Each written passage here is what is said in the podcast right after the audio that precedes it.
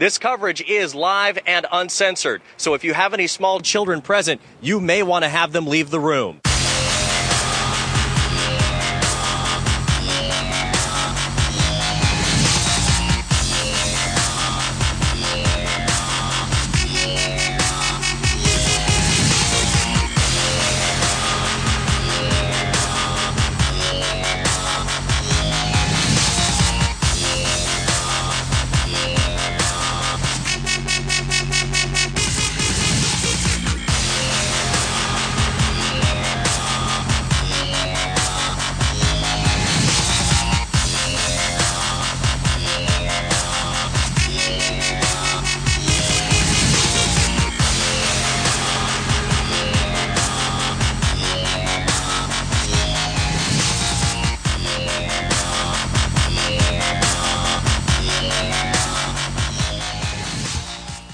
What's up, guys? My Take Radio episode 211 for Thursday, January 16th, 2014. I'm your host, Rich, and our calling number is 347 324 3541. Again, that calling number 347 324 3541. You can also hit up our feedback line 347 815 0687. That's 347 815 MTR. All right, so seems everything is working. All cylinders are a go. Got good audio from Suncast. Video looks on point. Everything seems to be running very smoothly, and um, we got a couple of announcements and housekeeping to get out of the way. Uh, first and foremost, if you guys have been checking out our Facebook fan page, you will have noticed that we actually now have officially made it onto the Windows Marketplace. So if you use a Windows mobile device or a Surface tablet or Windows 8, you can get the official MTR app. It's $1.99. All the details are on our Facebook fan page. Make sure to check that out. Ooh, excuse me. Also, got to let you guys know we are starting to work on MTR 5.0, which um, it's going to start using a responsive background, which is going to be able to make the site more accessible on mobile devices, including but not limited to uh, tablets, mobile devices, things of that nature. We're going to try and get it as fully responsible as po- uh, uh, excuse me responsive as possible. So that way if you go on it on your desktop your tablet and your mobile device the experience will be completely seamless across the board. Hopefully that will not only allow you guys to check out our content from all your devices but it's also going to give you uh, the opportunity to check out some of the other stuff that we are working on on the site. Now the preliminary designs are in play and right now it's january 16th I'm hoping we can have it launched within the next month or two, maybe shooting into uh, late February tops, depending on how it goes. But we're going to be doing a fresh coat of paint for that. We're also going to be doing some stuff on the mobile side of things, and that's going to be a bigger project. Uh, we're going to redo our YouTube channel. Monsters messing me up today. Uh, we're going to do our YouTube channel. We're also going to be doing some stuff with our friends at GFQ. Uh, I've been speaking with um, Andrew about some stuff that we're going to be doing, uh, getting some things cleaned up, getting some better lighting set up. Right now, the lighting we got is good, but we're going to make more improvements on that in the coming weeks. So be on the lookout for that. Last but not least, uh, put a post on our Facebook fan page, and once again, I'll let you guys know on air. We are looking for writers for the site. Um, always looking for writers for the site, and while we do accept guest posts on a consistent basis, we would like to uh, bring some new additions to the MTR family. Of course, we are looking for writers that are familiar with WordPress and Windows Live Writer. If not, we can always teach you. Also, uh, mostly on the wrestling side and tech side of things, and also somebody who's into some into comics. Uh, we want to try and get our focus on that and a little bit on more of the tech stuff as well, just because there's so many devices coming out, and we're going to be doing more product reviews. So we want to try and get that set up as well. So if you are interested, drop me an email, mtrhost at mytakeradio.com, or hit us up on the message uh, section of our Facebook fan page. And of course, we're going to ask for samples of your work, and we'll do a probationary period as usual. And hopefully, we can get some some new some new blood involved just to try and get a couple of other people to showcase their work. I mean, uh, the team we got now is just a great group of individuals that put in a lot of work, but we the the amount of stuff we're getting and the amount of content we're trying to churn out. Um, there's only so many things we can all do uh, between work and the real world. So um, if you're interested, drop me a line, MTR host at mytakeradio.com, or by all means, feel free to use the message tab on our Facebook fan page. All right, so tonight we're going to be talking about UFC Fight Night, The Ultimate Fighter. Uh, Ben's going to be joining us to talk a little bit about that. We're also going to be talking about Raw in detail. We're also going to get into the NPD numbers for the month of December. And of course, we got your entertainment news for this week. So, as always, if you want to chime in on any of our segments, make sure to hit up our call in number 347 324 3541. Lastly, you can listen to the show live right now by going to mtrlive.com, gfqlive.tv, or you can also listen by using our dial in number and not hitting option one. You can listen that way as well. Anyway, so before we get into this week's MMA news, I did want to talk a little bit about uh, net neutrality and what's been going on the last couple of weeks. Um, a lot of people have been talking about net neutrality because we've been, I've been watching it very closely about legislation where pretty much the government is going to have was trying to prevent uh, cable providers from having say from any having any say in what type of um you know what type of services are going to be allowed to use uh, higher capacity internet. In other words, it's going to give the um it's going to give people the well, it's going to give cable providers the opportunity to say, "Oh, if Netflix is using uh, the bulk of our bandwidth, we're going to be able to kind of control that a little bit." It's going to definitely make a a big dent in the way people consume internet content. Uh, the government was really trying to put a stop to that. Uh, I see our friend uh, Philosophy is in there. I haven't seen him in a while. Welcome to the chat, good sir. Um, anyway, as I was saying, the net neutrality thing is just very, very, very crazy right now, especially with how this is going to impact the way we consume content. Obviously, it got sh- it got shot down immediately, and people are very nervous about what's going to happen. Um, you know, a lot of carriers, uh, Time Warner, Verizon, that Slick just mentioned, are all involved trying to ensure that um, they have a say in how our bandwidth is used. I personally feel that, like any service, as long as you're not doing anything illegal, you should be able to consume content the way you want. In other words, if you want to sit at home and you're paying for internet and you want to watch 40 hours of Netflix a week, um, you know, it's it's going to be it's going to be crazy, you know, that the cable provider or your internet provider can scale back or say, "Hey, you know, you're using too much bandwidth on this." As far as I'm concerned, if you're paying for the service and you're not doing anything illegal, you should be able to consume it the way you choose.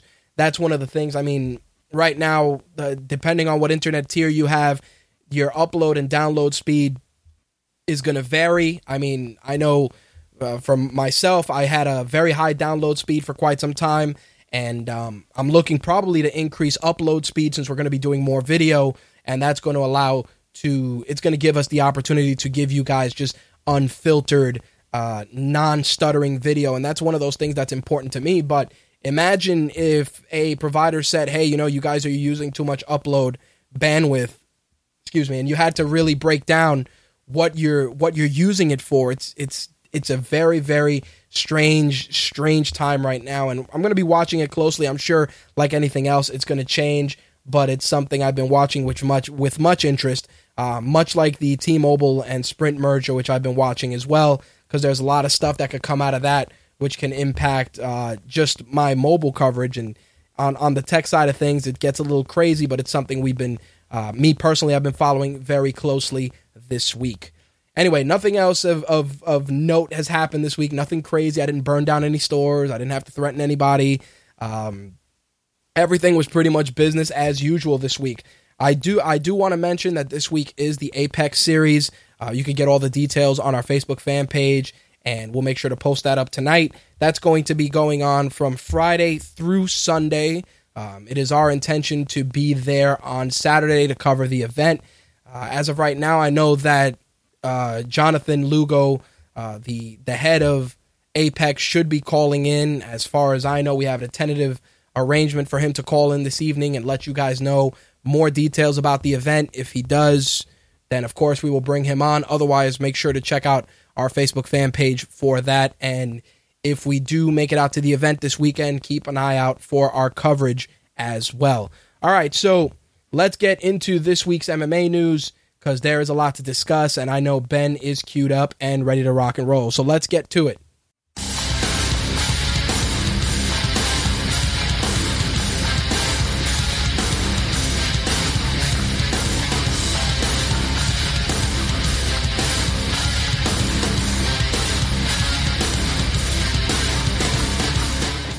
Hey Ben, what's up?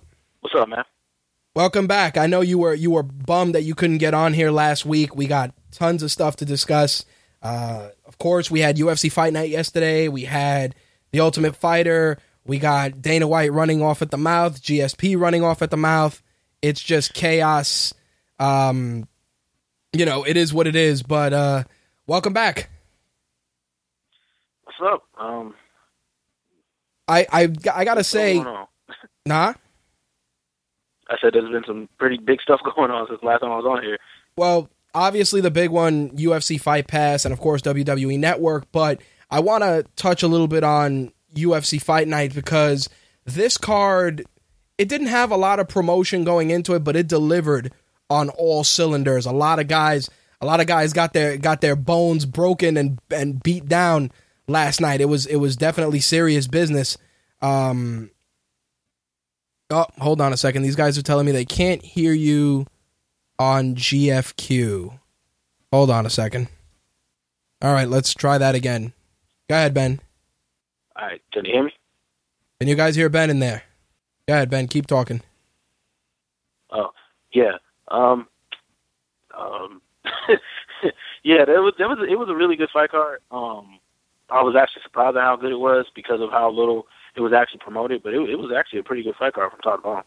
I gotta I gotta talk about and and I was I it's it, it was a crazy performance. Cole Miller, Sam Sicilia. What'd you think? Uh, Cole Miller was good, but I kind of figured he would beat Sam Sicilia, considering Sam Sicilia is really one dimensional.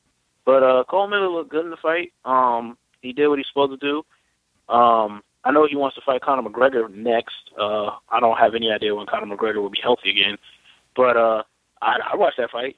Everybody wants to fight Conor McGregor. He's one of those guys that his mouth has written him so many checks that his ass can't cash that everybody wants to beat his ass. Everybody. Yeah, I mean Diego Sanchez wants to fight him at welterweight. It's just it, too much going on. Yeah, I was I was I was very impressed and you know Dana White was super amped on Twitter. Oh yeah, fucking Cole Miller. I'm like, "All right, dude, calm down." He was saying he wants to fight um Donald Cerrone though. That's that that's a different that's a different call out right there. he would get hurt by Donald Cerrone. Yeah, I don't- Um, he'd get really, really hurt by Donald Cerrone. I don't, I don't think that would be. I, I think he should stick to trying to fight uh, Conor McGregor. like, because I, I heard Donald Cerrone wants to move down to 145, which is fine, but uh, I, I still think he would hurt him badly. So. Well, you know what was funny about that? It's like these guys are starting to get more comfortable calling people out. It's becoming more, you know, and more interviewers are even go- using it as as just a great way to move the interviews along. Like, you know, they'll come out, I want to thank God, my mom, my dog, my my trainers, and then it's like, who do you want to fight next? And then it's just like, boom. And then, and you know, it kind of gets people buzzing. I mean, when he dropped Donald Cerrone's name, I was like, damn, dude, that's that's that's that's a bit that's a bit up up, up the card for you. You might you might really get hurt. So Yeah, I mean, I respect him for it, though. I If- respect him. yeah, if it, if it actually happened, I, I would, I would watch it. But um, yeah, I think he would get hurt. So.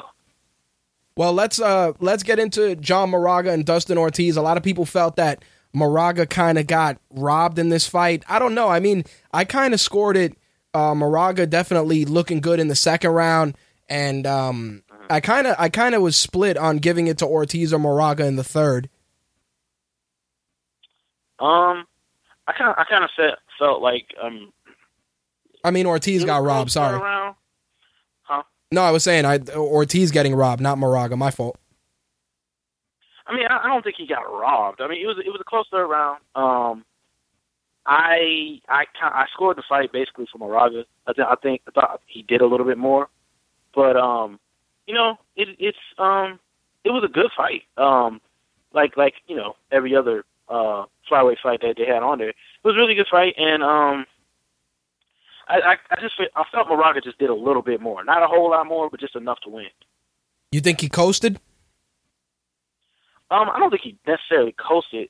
I think um or played it safe. I think yeah, something like that. I think I think the funny thing was that Ortiz Ortiz was using um some really really good striking. He was working those short elbows. He was um you know Moraga was even trying to work the rubber guard in, but Ortiz was or you know round ended with Ortiz in close guard, and it was it, you know like he had a lot of dominant positions in that fight. I mean, definitely him getting caught in the choke, almost getting caught in the choke in the second, kind of I think turned it in Moraga's favor. But Ortiz definitely looked like he was trying to go in there. He it was like he knew that he was down on, on round, you know, on the third round when he came out. He knew he was down and he was trying to finish, but he couldn't do it. I mean, Moraga definitely setting up the guillotine in the final seconds. You know, it was a it was a nice way to kind of close it out, and I think that helped him in the eyes of the judges. Yeah, yeah. I mean, like I said, just that little, that little bit extra, you know, setting up that guillotine and everything, just that little bit extra really, really helps him, and I think it's what pulled him ahead in the fight. Well, let's talk about Derek Brunson. Derek Brunson, we all every time we talk about him, we know a guy comes out there, he's always ready to fight. He looked really good in that fight up until you know Yoel Romero just dialed it in and just landed a nasty barrage of elbows to the body. It almost looked like the ref took too long to stop it because he was putting it on him. I think the ref could have stopped that like 20 seconds earlier. That was he took a lot of unnecessary damage. Yep. Um, in uh, the final about 30, 40 seconds of that fight. Um, Derek Brunson looked good. Um, Yoel Romero um, is a freaky athlete, man. That that is a dude. That is a freak athlete. Um, for him to you know be a silver medalist in the Olympics, already have picked up the striking game as well as he has, yep. and have the power that he already has in it. Um, that's a freaky athlete. Um, I don't know if he beats you know some higher level guys in the division, but he he always has a chance with that kind of power. Who would you match him up against? Um, because middleweight is stacked, I, mean, dude. There's, there's, there's a lot of people winning fights at middleweight. Um, I don't know. Um, maybe a uh, Lyoto Machida, maybe. Um, Machida Romero will be a nice fight. oh. No, I said it would be a nice fight. That'd be a good fight. Yeah, like so, somebody, somebody in the higher level now because he's got three straight brutal knockouts. Like you got to give him somebody in the higher level now. Absolutely. I, I, I liked his performance overall. He just he he was he was beasting in there, and you know what's crazy? It's like Derek Brunson had to go in the hospital because he had like a broken jaw from that. Like that's how crazy that, that that's how crazy those elbows were because there were elbows connecting to his chest, there were elbows connecting to to his chin, there were there were elbow it was raining elbows everywhere. I was like, holy cow, you know this guy's done. Like somebody get in there and stop the fight. Yeah, like it, it got kind of uncomfortable. Like like uh, it, it, the ref was like, "Fight back, fight back!" Like, dude, he didn't hit. Like, no dude, he's back. not fighting back. The fight's over. He's using So- he's using the turtle discipline right now. Yeah, like the fight's over. Like, go ahead and go out the fight because he's not fighting back. I was I was bummed to see Mike Easton lose his fight just because I, I like that dude, man. He brings so much energy to the cage. You know, TJ Dillashaw is a Dana White guy, so you know it is what it is. But Mike Easton looked looked bananas as usual, but Dillashaw definitely was the better fighter that night. Yeah, T.J. Dillashaw looked good. Um, re- really good. Um, Bang Ludwig, uh, training with that gym has done a lot for their striking. Yep. I think his striking is too sloppy to fight anyone at the higher levels of 135 because I think if he goes up against Michael McDonald, he get clipped and go to sleep. uh, Renan Barão, for, there's a lot of fighters that if they touch his chin, he'd go to sleep because of the way he fights. But he looked really good against Mike Easton. Mike Easton did a really good job even staying in that fight because Yep. most fighters would have been done. Yep. Um, he he got hit with a lot of really hard strikes, and um, hopefully Mike Easton doesn't get cut. I think this is the second loss in a row. Hopefully he doesn't get cut, and um, because I, I think he's a really good uh, bantamweight. But uh, TJ Dillashaw looked really, really good. Yeah, he was he was super aggressive, and again, another Dana White guy. You know how Dana White is. He he, he gets on the bandwagon with certain dudes. So you know, Dillashaw definitely look, looks like he's going to get a better fight in the near future. Yeah, um, hopefully he gets somebody higher level, and we'll we'll see how he uh does against them. Well, Lorenz Larkin and Brad Tavares, I looked at that pretty much as a fight for your job fight, and Brad Tavares definitely had that motivation behind him to really put on a solid performance. Um, it was weird though because it's like Lorenz Larkin. He he. It depends. He it depends which Lorenz Larkin shows up for fights because Tavares pretty much looked very dominant in each round. It was weird that you know people people were expecting Larkin to come in and run through Tavares. Tavares isn't a he's not a scrub, you know. Yeah, um, I was kind of surprised by Lorenz Larkin's performance. I thought he would be a little bit more aggressive. Um, he he didn't look horrible or anything like that, but no. he, he just seemed really passive. Yep. Um, and not very aggressive because and when he's at his best, is when he's aggressive. Absolutely. Um, and dictating the pace of the fight. Um, so I was a bit disappointed in that, but outside of that, I mean, um, Brad Frost looked good. Uh, he did what he was supposed to do in, in one fight. Well, of course, the big one, Costas Philippou, Luke Rockhold. Did you expect it to go the way it went? I didn't. I thought Luke Rockhold would win because I thought he was a better overall fighter. Uh, but I did not expect him to win by first round liver kick. Um, little that, Rutten that action. brutal. Hmm? A little Bas Rutten action. Yeah, that was absolutely brutal. Uh, and um, didn't seem like he knew what to do when he was getting kicked in the body.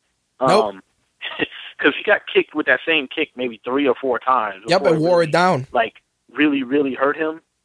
He just seemed like, oh, this is not going to hurt. And then the last one landed, and he was done. Um, yeah, I, I wasn't surprised that that Luke Rockhold won, but I was surprised at you know the way he won. Yeah, I think you know what it was. I think that in in Costa's case, it's like anything else. Think about it. You train, you you you figure, oh, you know, I work on getting uh, hit in the abdomen. You know, you do you do punches to the stomach, you do drills. You you can take some punches, you can take some decent damage, the occasional knee, but it's it's different because Rockhold's kicks, he throws them from such an angle where it's pretty much the, the the top part of his foot is hitting flush against the body. Like it's not like dudes hitting you with the side of the foot it, or or or or guys using a side kick. He's using the flat part of his foot and just connecting with your side every time, and it's a it's a it's a really nice technique when he does it. Yeah, it was, it was a really good technique. Um, and he landed it perfectly. Like that was the perfect way to land that shot. It landed, and he even followed up with a soccer kick to the body on the ground, which I think more dudes should use, but for some reason people don't. I think uh, people get scared you know, he- because of he won the fight by brutal, brutal stoppage. Really, Well, you know what it is. I think with with, with what you were saying with, with with strikes to downed opponents, you know, people get really scared because you know it's always it's always a, a, a catch twenty two with with the whole downed opponent striking. You know what I mean? Mhm. So it, it- it's always you know three point stance. Oh, the guy's all the way down. Don't hit him. So it, it I think a lot of guys get very nervous, but it's true. You do want to use the kick to the body if you can, especially when he's down in three point stance. yeah, yeah, because it it did a lot of damage, and I mean it helped in the fight. So, um, he he did good in the fight. I was I, I wasn't super impressed by him because I, I thought he was going to win, but he, he looked good overall. How do you feel about him calling for a rematch with Vitor? He's not getting the rematch with Vitor anytime soon. Um, I mean, I, I think he has somewhat of a legitimate point because I think part of his loss was it's his it was his first fight in the UFC and kind of jitters, and he seemed like hyper amped up during the fight. Right. Um, Okay. so I I, would actually probably um, favor him if they fought again. I mean, you know what I feel about Vitor or Super Vitor or Super Juiced Up Vitor. um, I, I think he probably beat him again, but uh, beat him if they fought again. But I don't think he'd get that fight anytime soon. Vitor's about to fight for a title. He's got to work his way back up to Vitor. Well, of course he he he threw in the the guy who everybody wants to fight, which is Mike, Michael Bisping. Um, I think I think the Bisping fight would be good. I think Bisping would do would go out of his way to sell that fight because I don't know. I don't think Rockhold has mastered the art of selling fights. You know, Bisping's like, yo, you know, I, I I'm I'm the I'm the uncrowned Strikeforce champion. Like he, you know, the the level of shit talking he does to get things like that over work for him. I think Bisping would have to do Yeah. the bulk of the lifting for that fight. Yeah, I mean, I, I think Bisping would lose, but yeah, I mean, You think Bisping, would lose do in that job fight? the fight. Huh? You think he would lose? Yeah, I think Bisping would lose to Luke Rockhold. Like, uh, Bisping's a good fighter or anything, but I, I don't think he's upper echelon. I mean, he's he's. I think Luke Rockhold is better than him everywhere. Um, Okay. really, outside of like the cardio kickboxing style that uh that uh Michael Bisping does. Like, I don't think that would work against Luke Rockhold. I think Luke Rockhold would either beat him up on the feet or be able to take him down and beat him up. Because Luke, I mean, people forget Luke Rockhold is like a really, really high level jujitsu player. Like, Yep. he doesn't really show it that. He doesn't use it. Nope. but he's really, really high level. No, it was it was definitely it, you know Rockhold. The problem is that I think a lot of people kind of overlook him because you know he's like the the surfer dude, kind of like oh the last of the Strikeforce guys. Nobody really puts a lot of a, a lot of stock into him. But the guy comes out there and you know he gets over. He's he's starting to get over the jitters. I think he, he's going to be a solid player at middleweight. The problem is that middleweight and welterweight right now are so stacked with guys that you're gonna you're gonna some of these guys are gonna get lost in the shuffle. Like like if he wouldn't have called out Bisping, I honestly forgot that Bisping was still fighting because he got injured and you haven't heard nothing about him in ages. I haven't even seen him do any you know any analysis on any cards. So that's how that's how you know that that there's a lot of guys in a division when a guy who's so well known you don't even know if he has a job or not. Yeah, I mean, this thing is going to be up for a fight soon. So I w- I wouldn't be surprised if they made that fight. To be honest with you. They should. I think that would be a good Oh. fight for Bisping to come back to. It kind of get him in up in the spotlight a little bit. And I think Bisping is a guy that Dana White wants to succeed because of that expansion into the UK. You know.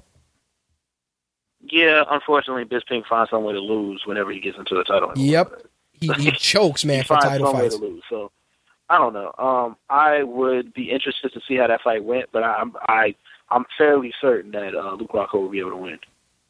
Fair enough. All right. Well, of course, the the the fight card was the the bell opener, so to speak, for um this season's Ultimate Fighter. Which couple of things, I was pleasantly surprised at the production for this season. I was also surprised by the fact that I don't want to say that the coaches are unknown guys, but I just feel like they said, "All right, who's the only Australian guy that we got?" You know, like it kind of feels that way. Like they were like, "All right, we got to do something different."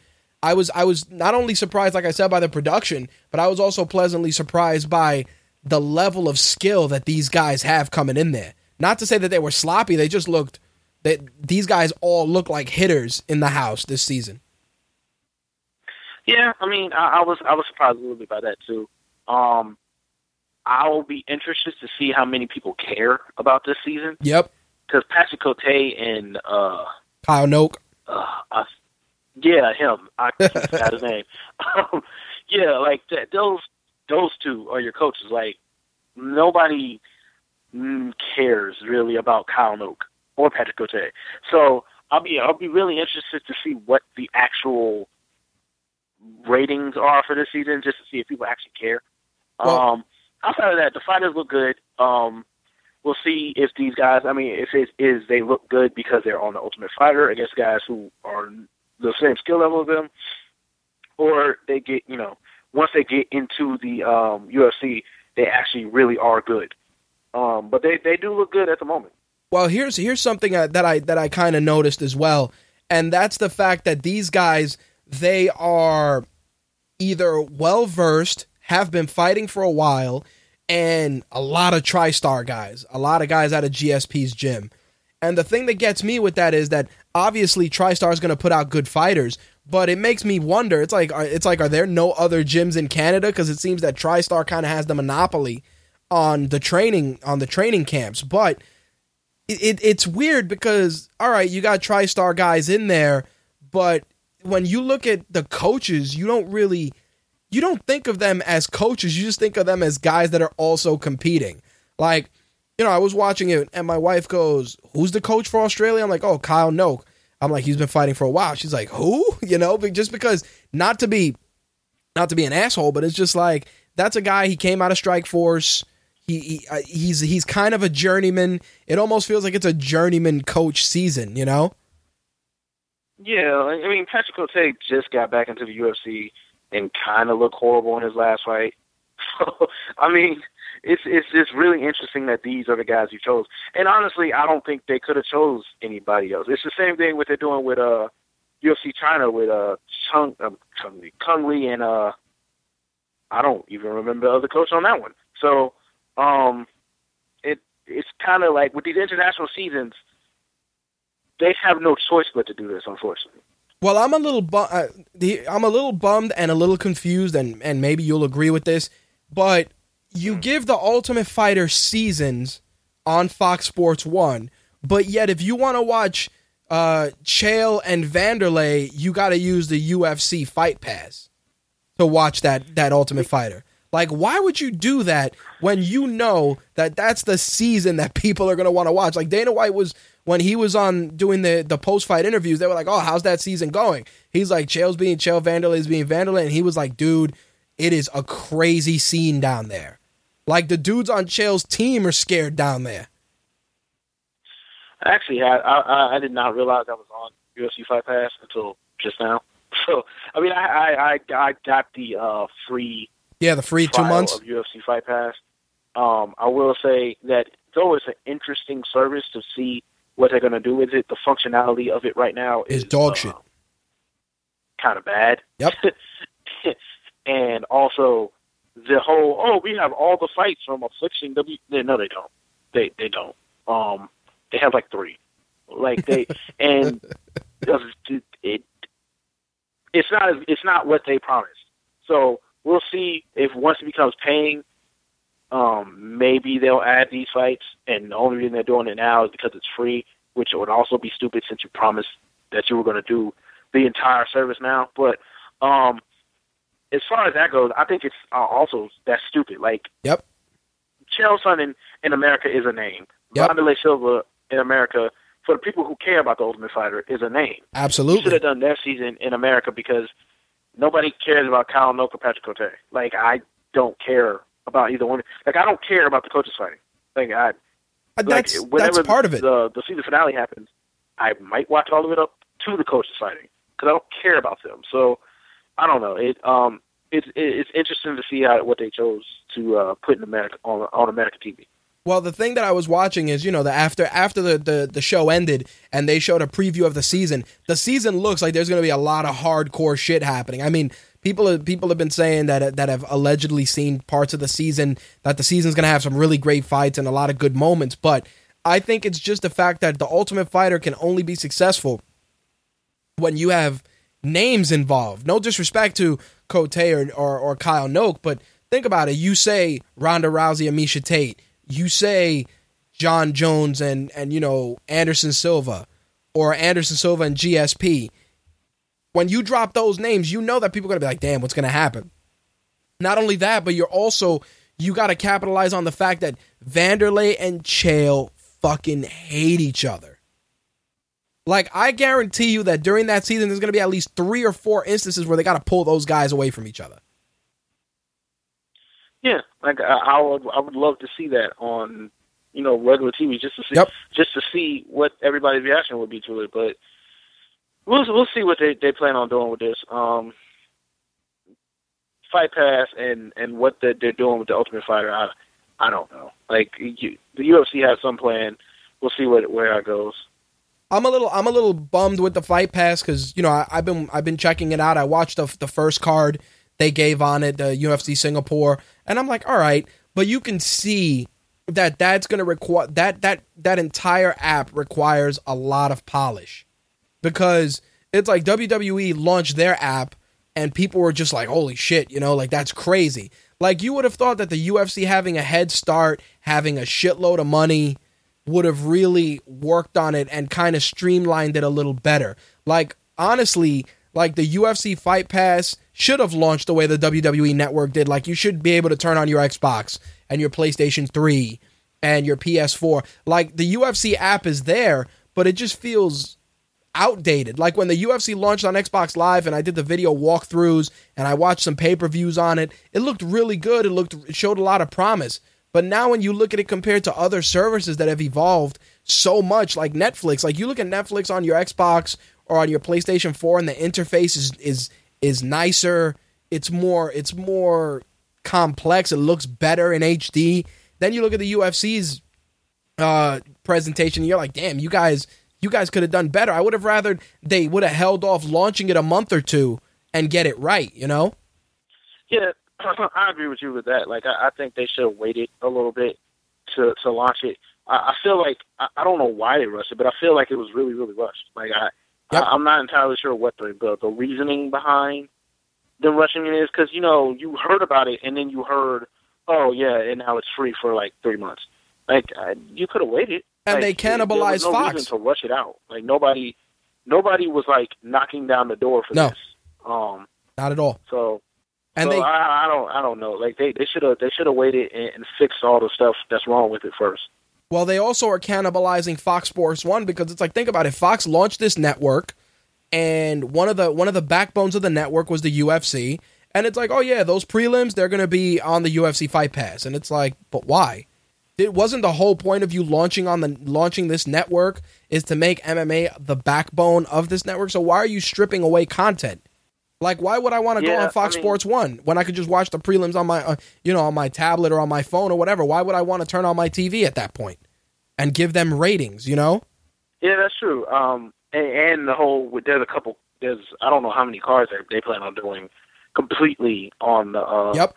the fight pass, but th- there's that too. So I, I don't know. They they I, I'm sure they've talked to Fox about it, and Fox is obviously fine with this.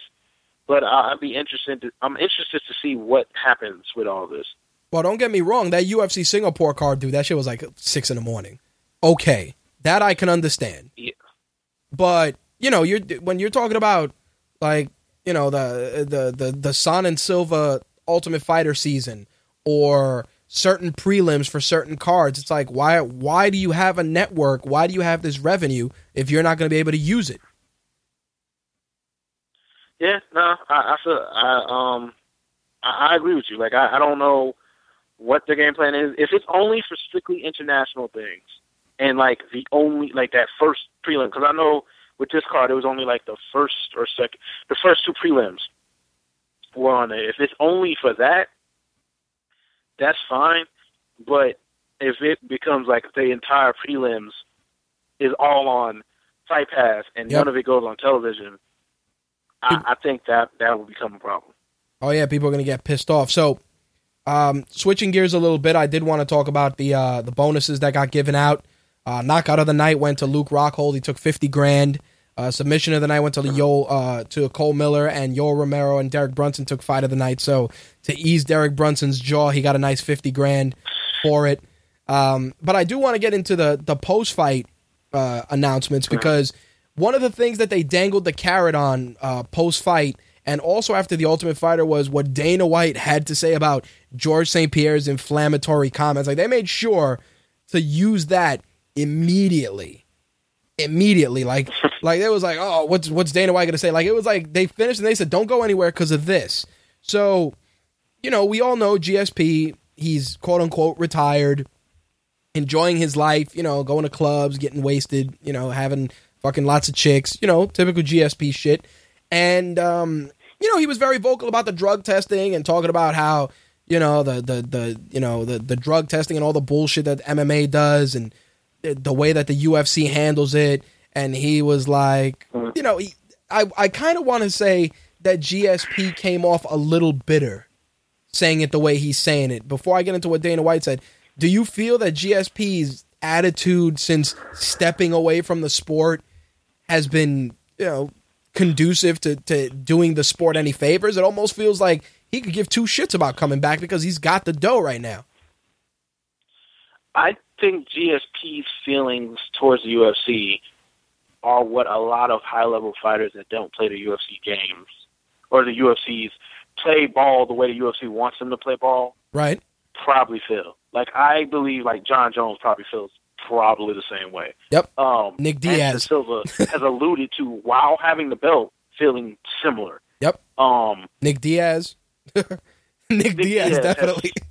basically straight up said he feels this way. The UFC um, does a lot of things really well, and also has a almost mob like mentality. You Right. do something for us, we'll be set for the rest of our lives. Like Rich Franklin, who's getting paid by them to do nothing. Right. Chuck, Chuck Liddell, who gets paid for by them to do nothing. There, there's certain dudes that are going to be UFC guys, and then there's dudes, and they're normally the really, really good fighters that aren't going to be. Right. And when they leave, you'll hear these stories about hell. You might hear them more when they are there about how the UFC at times um, doesn't necessarily treat the fighters that great, which I kind of could have guessed. It's a sports organization. Sports organizations aren't necessarily built to benefit the Nope. athlete. It's built to line the pockets of whoever's owning it. Yep. Um, so I don't really, I personally don't mind GSP comments because it's interesting to hear his take on the UFC why he's not there. And what's the worst they can do to him? Because when he decides he wants to come back and fight, they're not going to promote that fight. Like they're really going to say GSP, they're not going to promote that fight. No, they That would be stupid. No, they wouldn't do it. I think I think that the problem with GSP and and you know Dana White. See, Dana. The, the beauty of it was that Fox Sports basically gives Dana White the platform to to kind of shit on dudes too, because he was just like, yeah, the dude. You know, GSP was mad that I said that you know Johny Hendricks won his fight, and you know when I was there, he wasn't going to say nothing to me. But you know he could have called me and told me how he felt. It's like, dude, you said that your champion didn't win his fight. The guy that puts money in your pocket didn't win his fight.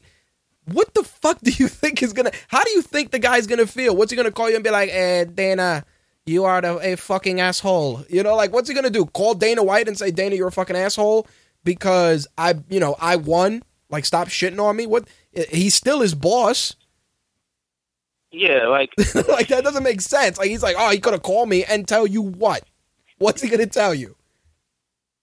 Yeah, like I don't I don't know what he really expected GSP in this situation to do. And it wasn't like GSP like just randomly decided to say these things. He was asked and he's at a position now, which is like I said last time when I was in the chat, GSP has that fuck you money. Yep, Like he can give a fuck what you think about him. that's right. like GSP is dumb rich. GSP, it, when he decide, when and if he decides to come back fighting, the UFC is going to promote that fight. Dana White Absolutely. can be as mad as he wants to be, still going to promote his fights. Well, So it doesn't matter, like in the long run. Well, Dana White made alluded to a very a very valid point, and me and you had talked about this at length, and it was about the the the advanced drug testing that GSP wanted for the mm-hmm. fight and how that fell apart. You know, GSP wanted to do deeper testing, but he wanted them to use his guy. Obviously, Johny Hendricks isn't going to want to use his guy, and GSP is not going to want to use Johny Hendricks' guy. In that particular case, and Dana White was like, "Oh, you know, I thought it was a stupid idea." That's not what he should have done. You want deeper testing? Then we're going to get deeper testing for this fight. Like the organization should have been like, oh, you guys want deeper testing? Well, we're going to be the middleman and we're going to pick a lab and that's going to be it. Like, I don't understand how Yeah, GSP like- like, like, that doesn't make any sense to me. Like, he got all bent out of shape. Oh, you know, he said this, that we should use his lab. Why? You know? See, I, I I had seen like when when all that was going on, like uh Johny Hendricks wanted uh, WADA, uh, GSP wanted VIPA. Yep. It could have simply cut it straight down the middle. The UFC is like, we will test everything, straight down the middle. Neither one of you get exactly what you want, That's right. but you're both getting tested. That's Boom. boom. That's it. it. would have been done, and it wouldn't have been any of this back and forth now after the fact. Because the whole point was they both wanted they both wanted testing. Yep. That was it. Like they just wanted to both prove they weren't on steroids. If that's what you want to do, cool. The UFC could just pay for Olympic uh, Olympic drug testing, That's right. and boom, neither one of you on drugs. That's it. Bam, and not only that, done. No, But, uh, the what- UFC at times does things that don't make any sense. that's part all. of it. So And the other thing I was going to say is that the, the UFC is impartial. They don't want either guy to piss fucking positive, so they could have just picked the, picked the lab themselves. Like, that's Yeah, that- crazy to me. and not had any of this, like not had this any of this conversation. If they had just picked the lab themselves, it, none of this. There would be no reason for any of this conversation. Well, people were saying, and it was but funny. I, I don't think that's his only problem either. So well, people were saying on Twitter that they were like, "Oh, GSP wanted that testing because he wanted to kind of uh, move the ball away from him actually being on the juice." And I'm like, "Why would you do that?" Like that's a stupid argument. But there were dudes like like putting that out on Twitter, and then of course Dana White he was very vocal about saying that he buried Bigfoot Silva for testing positive.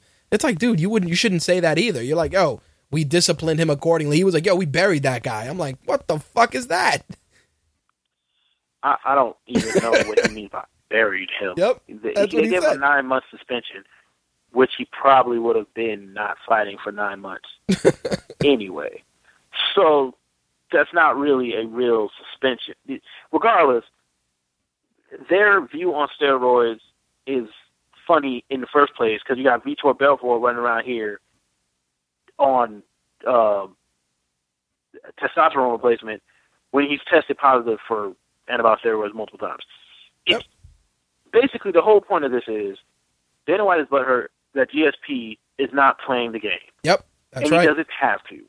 It's the same thing that happened when John Jones spoke his mind and basically like, "Fuck you, I'm not doing something you want simply because you want it." Well, I'm, and he got hurt, but hurt then. well, it's, it's the same. It's the same thing that when you have what happens when you deal with real athletes and not dudes that are just happy to be there. This is true. Well, uh, uh, kind of uh, on that same on that same subject, Nate Diaz, and I'm actually glad that you you came on this week because the Nate Diaz situation is funny because it's like, dude wants a title shot. They're like, yo, you're gonna fight Khabib Nurmagomedov, and he's like, yeah, but you're gonna pony up some more money. And Dana White's like, yeah, dude, but you've only won like one of your last three fights. I was like, fuck. You know, it's like it's weird because different guys come out of pocket for different things. Some guys are more justified than others. In in his case though, he wants a title shot. And I don't really think he has he's in the right frame to get it. If anybody should get it, it should be No. Gilbert. Melendez should get a It shot. should be who? Gilbert Melendez. Yeah, Melendez. I, I don't even think Josh Thomson deserves a shot he's about to get. Um, I think Well, he's gotta get Melendez past Bendo. A shot more than anyone else at lightweight, and I also think he's probably. Well, I, I still don't think he'd beat Anthony Pettis, but he'd probably be the most interesting fight. Um, here's what I was thinking about Nick Diaz or Nate Diaz. Nate Diaz has a point, but not. His point is misplaced. Right. His I want a title shot is completely misplaced. Yep. He should be focused strictly on the money because it, I, I looked at the salaries for the last time he fought. His salary actually dropped It did. from what it was before. So I actually agree with him, excuse me, about him wanting more money. That part's fine. Asking for a title shot is dumb because you're one in three, coming off two embarrassing losses, and you just got your third. You got another win over Gray Maynard, which was an impressive win. Right. But the two fights you lost, you got dominated. in. Yes, you did. So he's not in line for a title shot. Hey, he and was I think if he, huh? No, I was gonna say is he got a knockout in one of those fights. Remember, he got knocked out. So everybody's like, "Oh shit!" He got knocked out and got dominated by Ben Henderson. Yep, and the champion just beat Ben Henderson for the second time. there you They're go. not gonna. That, that, that doesn't even make sense for him to get a title shot right now. But he does deserve more money, so I agree with him there. Um, but Dana White kind of alluding to him being scared of Khabib Nurm- Nurmagomedov. I don't agree with that No, because the UFC controls this message. Dana White controls the UFC message. yep, I never agree with him presenting the message that his fighters are scared of other fighters yep. I hate when he does it that, does no good for your own product to me. and he does revisionist history. I mean, one of one of one of our one of our friends, and and you know him just as well, probably Bloodstain Lane. But, You know, if you if you follow the UFC's logic, Fedor's a piece of shit. Mm-hmm. You know what I mean? Like, like, like those guys outside of the organization are garbage. If you followed that, and that's the until you- you sign them. Yep, until you sign them. Then when you sign them, oh, they god tier. These guys are, are, are god tier guys. But until then, they're, they're they're shitty in your book, and that's what bothers me. Like, all right, Khabib, the guy's on a tear. The guy's a problem. Nate Diaz, you want to fight this guy? What? What? If Nate Diaz is like, nah, I want more money. As a businessman, you go listen, fight this dude. It's a it, it'll be a contention fight. You win, get a title match. You lose, you know, you, got to dangle the carrot the right way. Like, and we've talked about this. You can't, you can't shit on your own guys when they're the guys that put money in your pocket. You can't do it. That's plain and Yeah. simple. it, it, it's it's the way I felt like with it, it came to head to me with the whole John John situation. You have to handle these things with a certain level of tact that Dana White doesn't seem to have or care to use. Hell no, he got no And- tact. and so he he just doesn't handle them well. I mean, it, it works for him. It's worked for him. No one ha- it, it hasn't broken. It hasn't taken away any money out of his pocket. So he really doesn't have to do it. Right. But it would be better for, and I, I feel it would be better for a company if occasionally he just shut the fuck up. Like I agree. just don't don't comment on it. Nope. Just say no comment. Just actually say no comment. Yep. or or next question. Yeah, Like- like, that's that's it. Well, you know what it is. I, his his mean- brash mentality works, but you can't be that way twenty four seven, especially with your fighters. Because you got to remember, these guys. It's like, yeah, you know, they make money with you, but they they also feel that they are independent contractors. They are their own boss. They fight for you, but you got to kind of respect what they're putting on the line. It's like in Nate Diaz's case, the guy the guy wants a title opportunity. You know he wants a title opportunity, but you want him to fight. Like I said, dangle the carrot. Dude, I want you to fight this guy.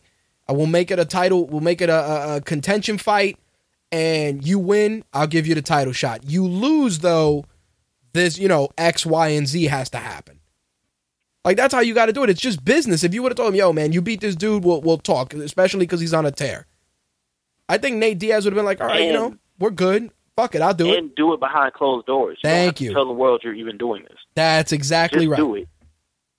That's it. But but that's what happens. I mean, But- let, uh, a good example of, of closed doors. Look at the Matt Brown situation. That guy put his foot deep in his own mouth with what he said. Yeah. You didn't see Dana White come out and say shit, not a fucking thing, because he knew. But He's like, I'm sure something happened to Matt Brown. oh yeah, well no you one know, knows what it is, but I'm sure Matt Brown had a con- there was there was a conversation that was had. Well, here's the funny thing. The UFC put out a statement that said Matt Brown has apologized for the comments made on his podcast, and we have addressed the matter with him. His comments don't reflect the views of the UFC. There's no place for discrimination within our organization on any level. The UFC is built on principles of respect, and any statements to the contrary are not acceptable. Let's rewind that statement. That's why I'm glad we, we're, we're talking about this. The UFC is built on the principles of respect. This is the same guy that said yesterday that he's scared that his fighter is scared to fight another dude. you see what I'm saying? And any statements contrary Yeah. to that are not acceptable. What the hell is that? Ah, I don't know. That's It's- it, it's man. Dana White being Dana White. That's that's that whole thing. It's just Dana being Dana. I, I, I, he he does. He's a hypocrite, and no one really calls him out on it. So he's allowed to say and do really hypocritical things all the time. So Well, the Matt Brown case, it was just crazy because he Matt Brown that statement he put out I was like I was like, dude, that's gonna and it was funny because it was like, I'm just gonna drop this right here. And then all of a sudden it just freaking flared up. Because I didn't even know, you know, I didn't I didn't even know that the guy had like a podcast. And then it was like, yeah, he had a podcast, he said this. And I'm like, holy sh really? Okay.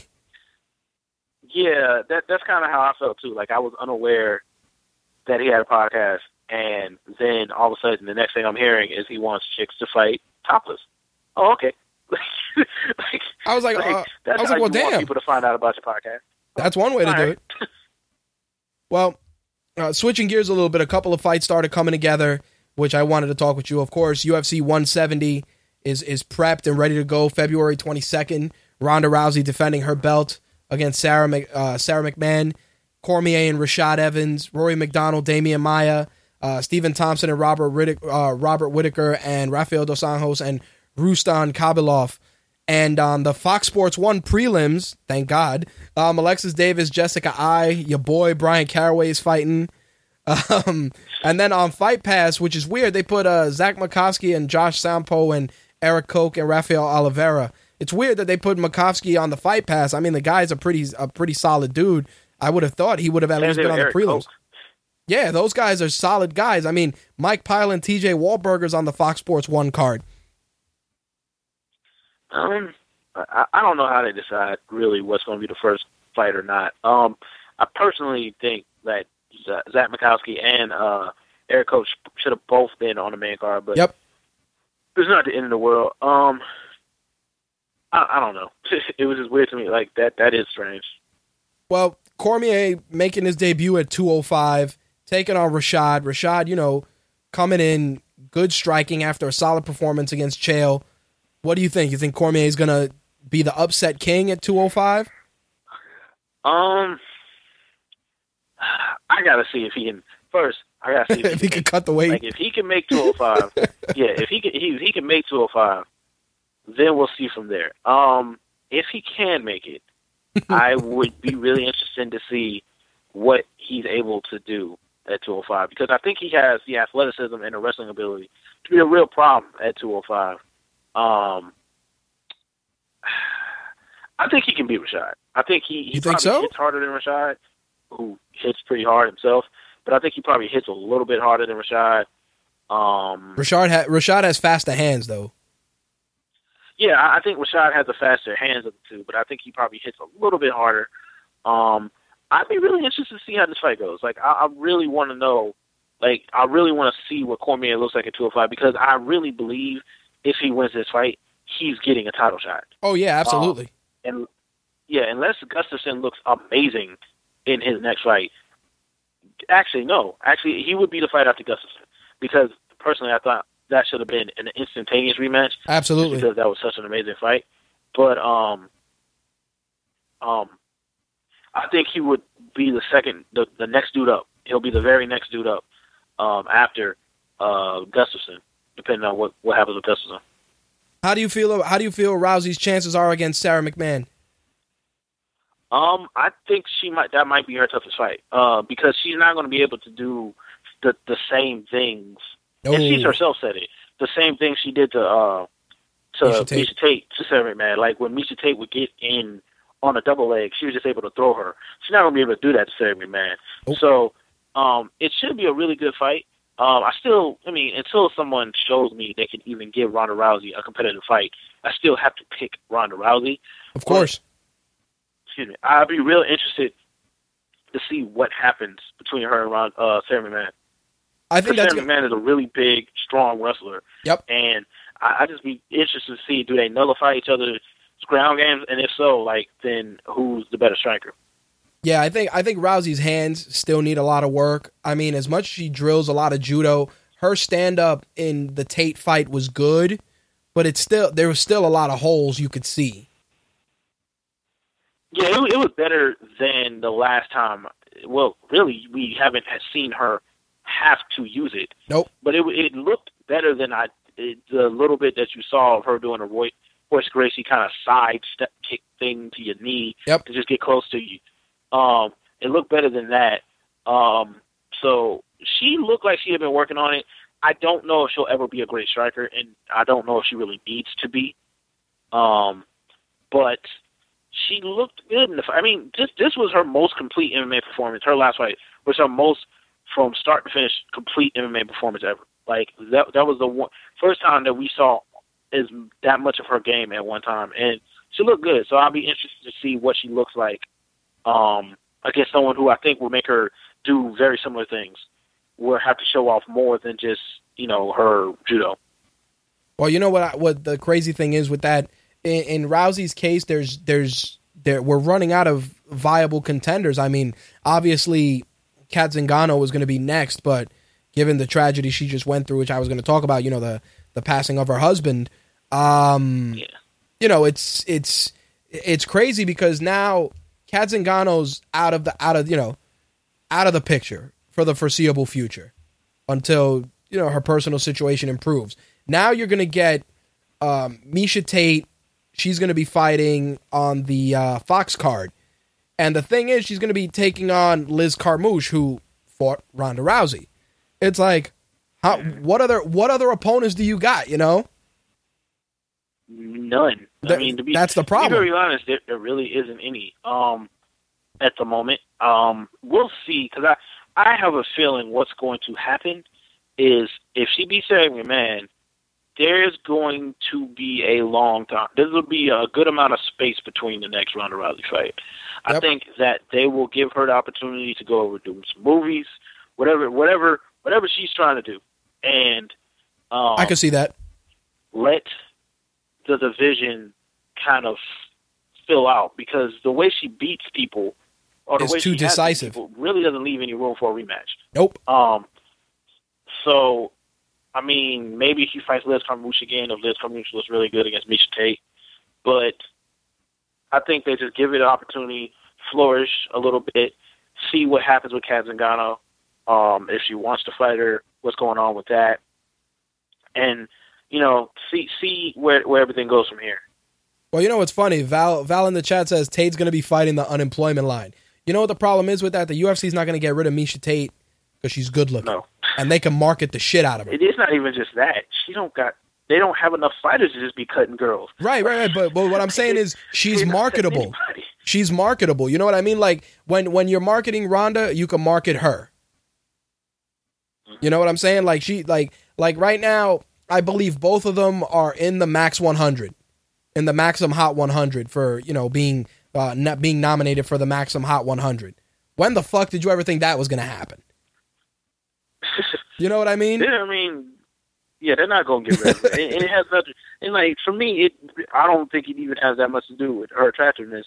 It, it's more like when you don't got that many fighters in the women's um division, you can't just be cutting girls. Like, Oh no, I she has to lose a lot of fights in a row for them to even consider cutting her. No, I see what you're saying, but what I'm looking at also is that because you know the UFC wants more crossover stars. Don't get me wrong, Ronda Rousey's a great crossover star for the sport, but you also got to remember she she still kind of occasionally inserts foot in mouth. You know what I mean? You got to have an extra person out there. Think about it.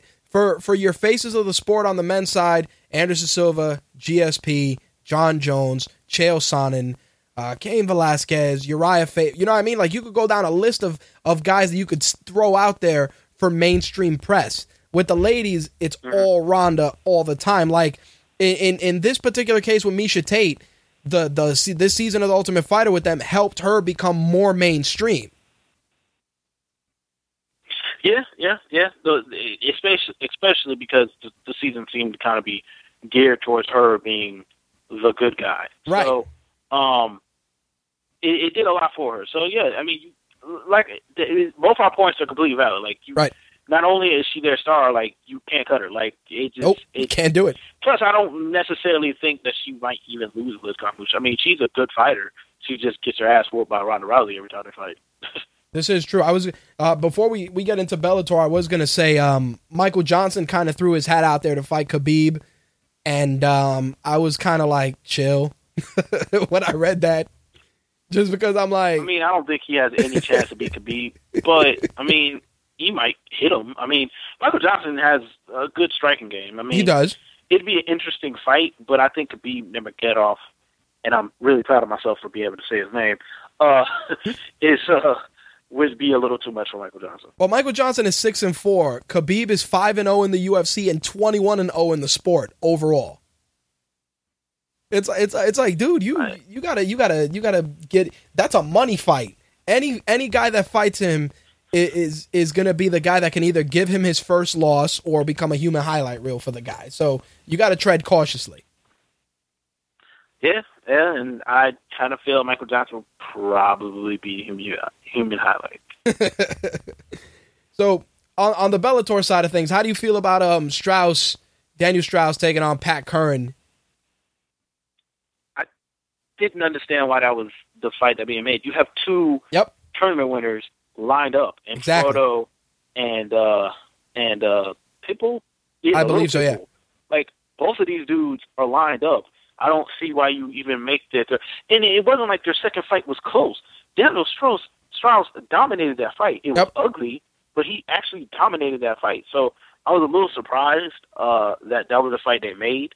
Um, but you know, I always enjoy watching Daniel Straus fight because he's the exact opposite of what they describe black fighters as. Yep. He does nothing explosive or athletic about Daniel Straus. so, um, I, I enjoy watching him fight, but I, I think I, it's probably going to go the same. And I, I just, I just don't think you have to pull the trigger on this.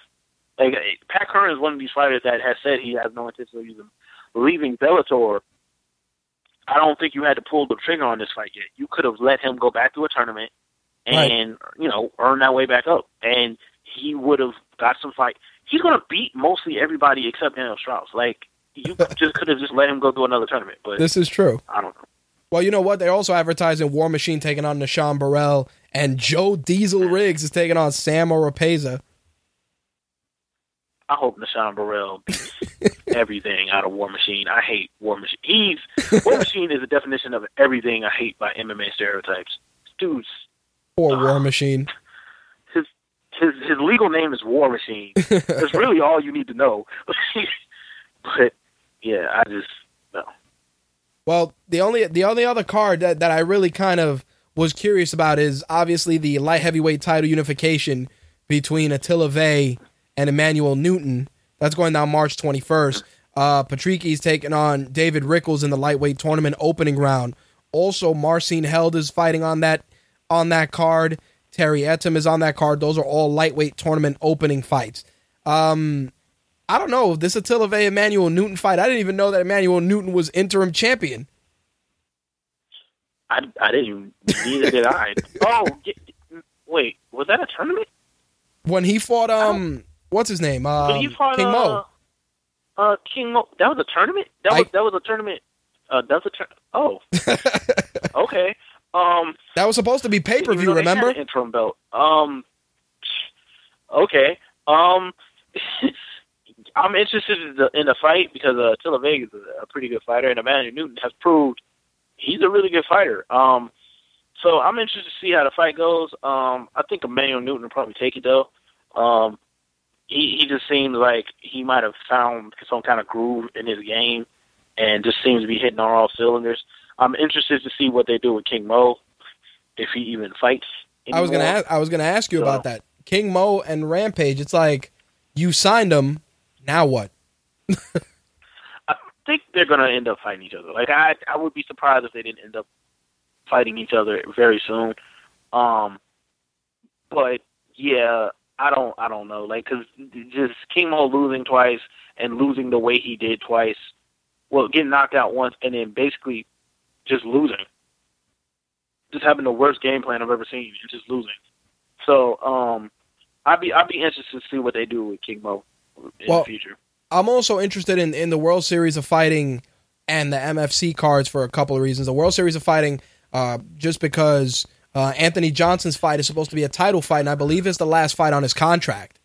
And he's pretty much of the mindset of, you know, I'll go where, where the money is. Now, couple of questions. He's fighting at, at, at 205.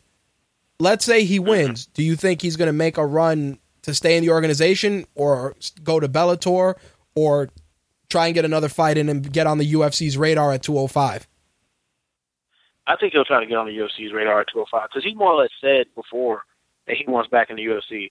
And I think his weight cutting issues, which is crazy to think this dude used to be a 107 pounder. Yeah, that's insane. Um, his weight cutting issues at 205 are kind of gone, and I mean he can always just fight at heavyweight too. So I think, and I actually think he's a viable 205 205. He can wrestle.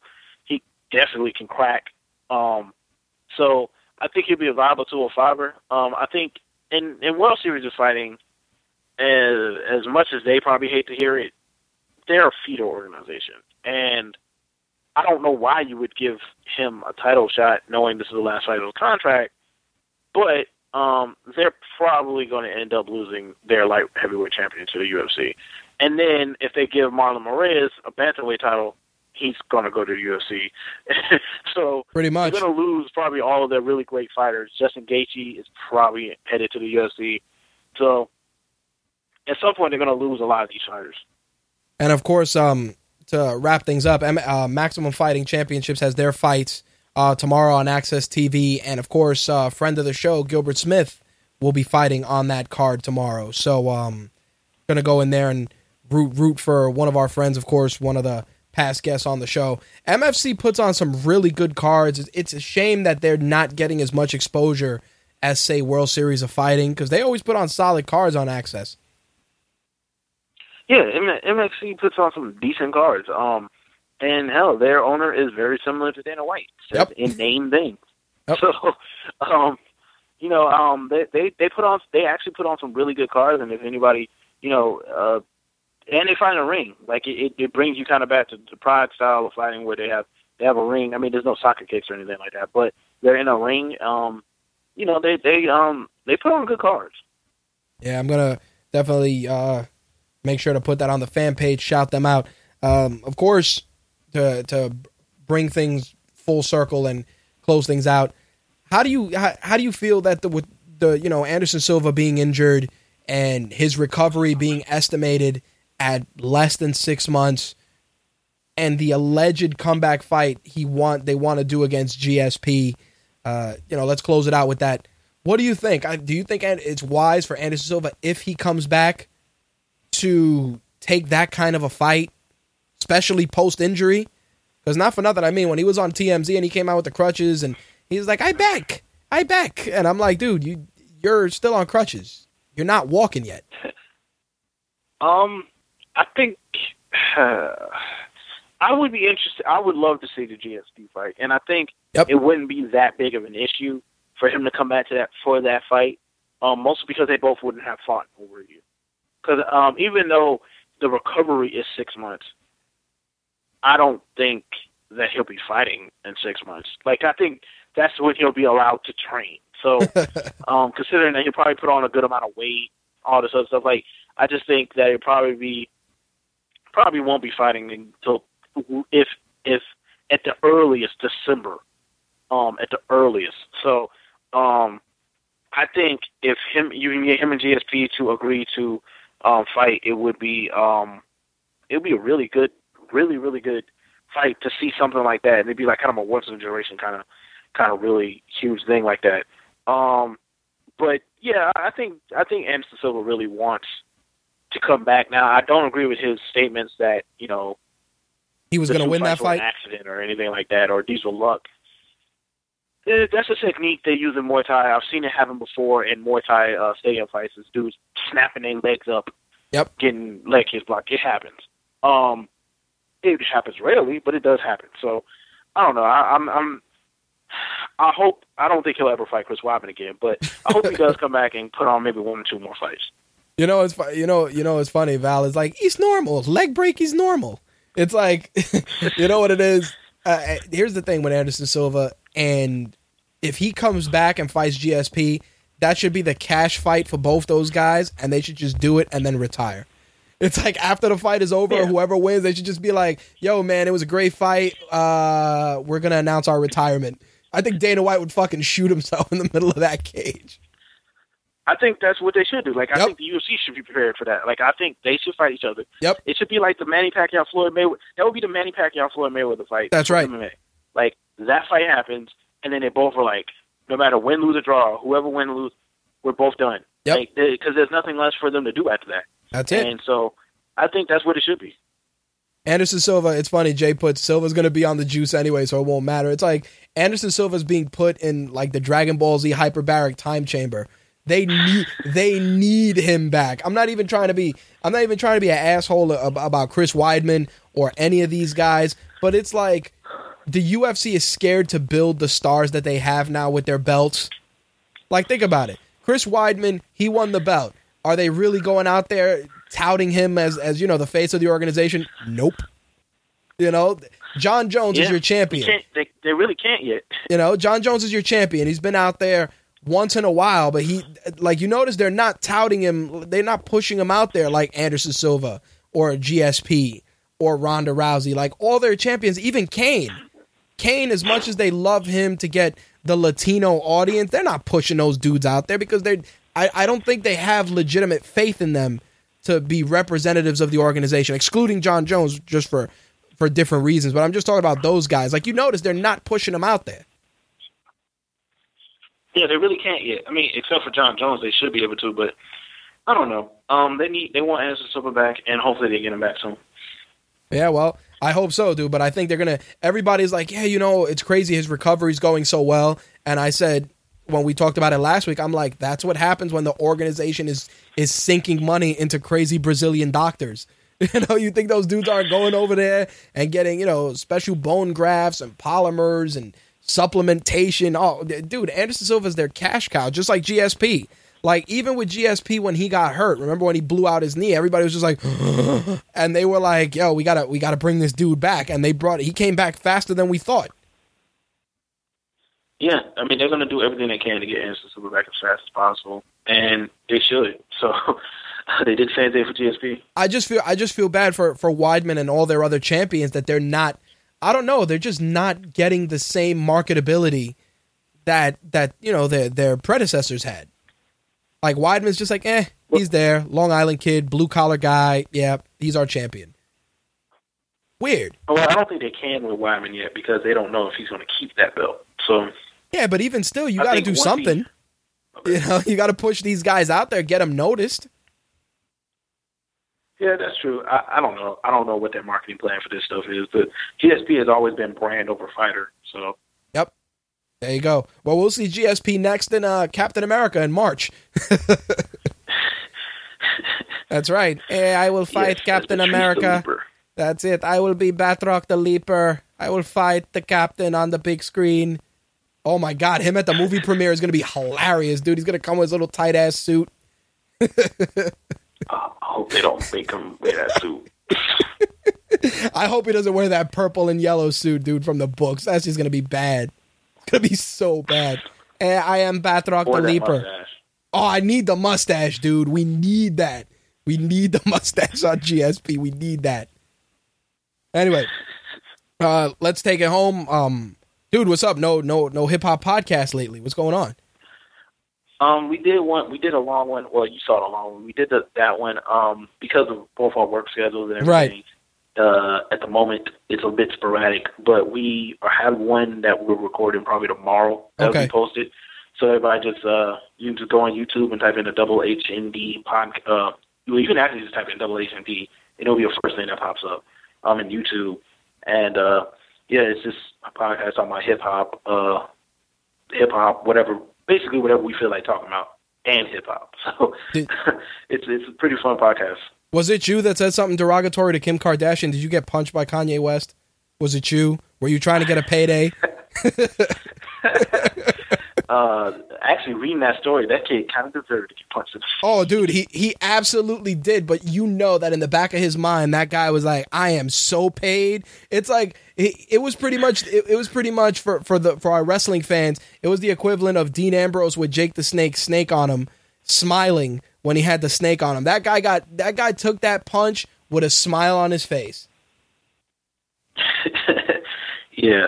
So I mean I I agree with Kanye punching him. Unfortunately, Kanye is not going to have to pay him. Yep. So. But I think, I, and and to you know to say the, the the thing that we were saying before about fuck you money, he's pretty much of that mindset.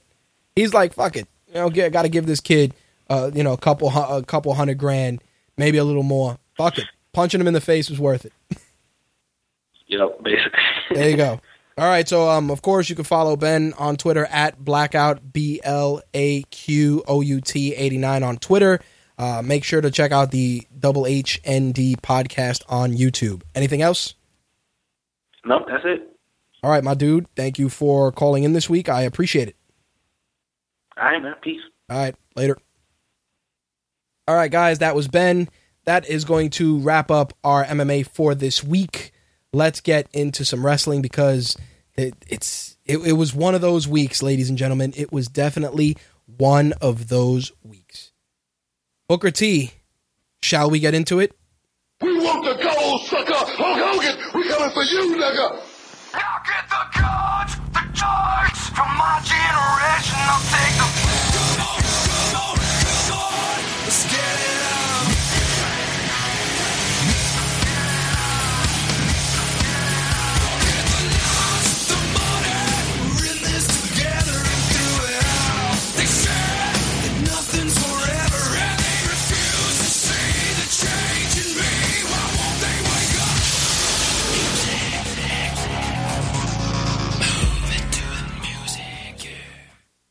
Well, holy shit, was wrestling on a tear. Two for two this week.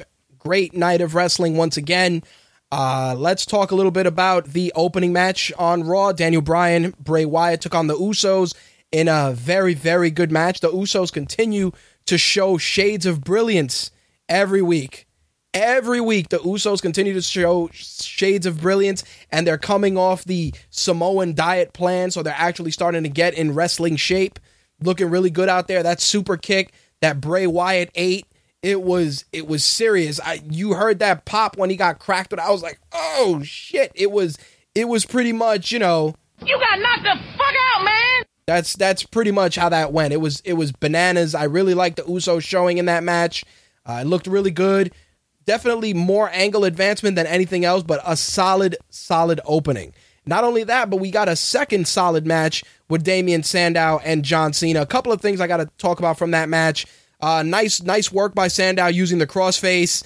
Uh, you could tell that the announcers were kind of confused whether they wanted to call it the STF or the crossface. You could see it it was like, uh, Damien Sandow's using his, he's using the STF. And then you could kind of see they wanted to call it the crossface. Uh, a, a solid, stellar showing by Damien Sandow, who continues to show that he can definitely hang in the upper card. One of the things that got me was the fact that that victory by Cena pretty much ruined the match. And the reason I say that is because you could have had Cena get the victory with a roll up and it would have looked better and it would have made Sandow look better versus him just powering his way out and using the typical Super Cena offense to secure himself a victory. I was that really was what brung down that na- that match a couple of pegs for me because you got to think about it. You have Damien Sandow going in there, he's putting on a clinic. He even catches Cena in his own move and all of a sudden Cena just powers out of it completely and gets the victory. It was solid. I just didn't feel that, you know, Damien Sandow got the maximum benefit from that match. And not only that, the announcers went out of their way to sell it, but it was, you know, once again, it was one of those things where it really just could have gone better.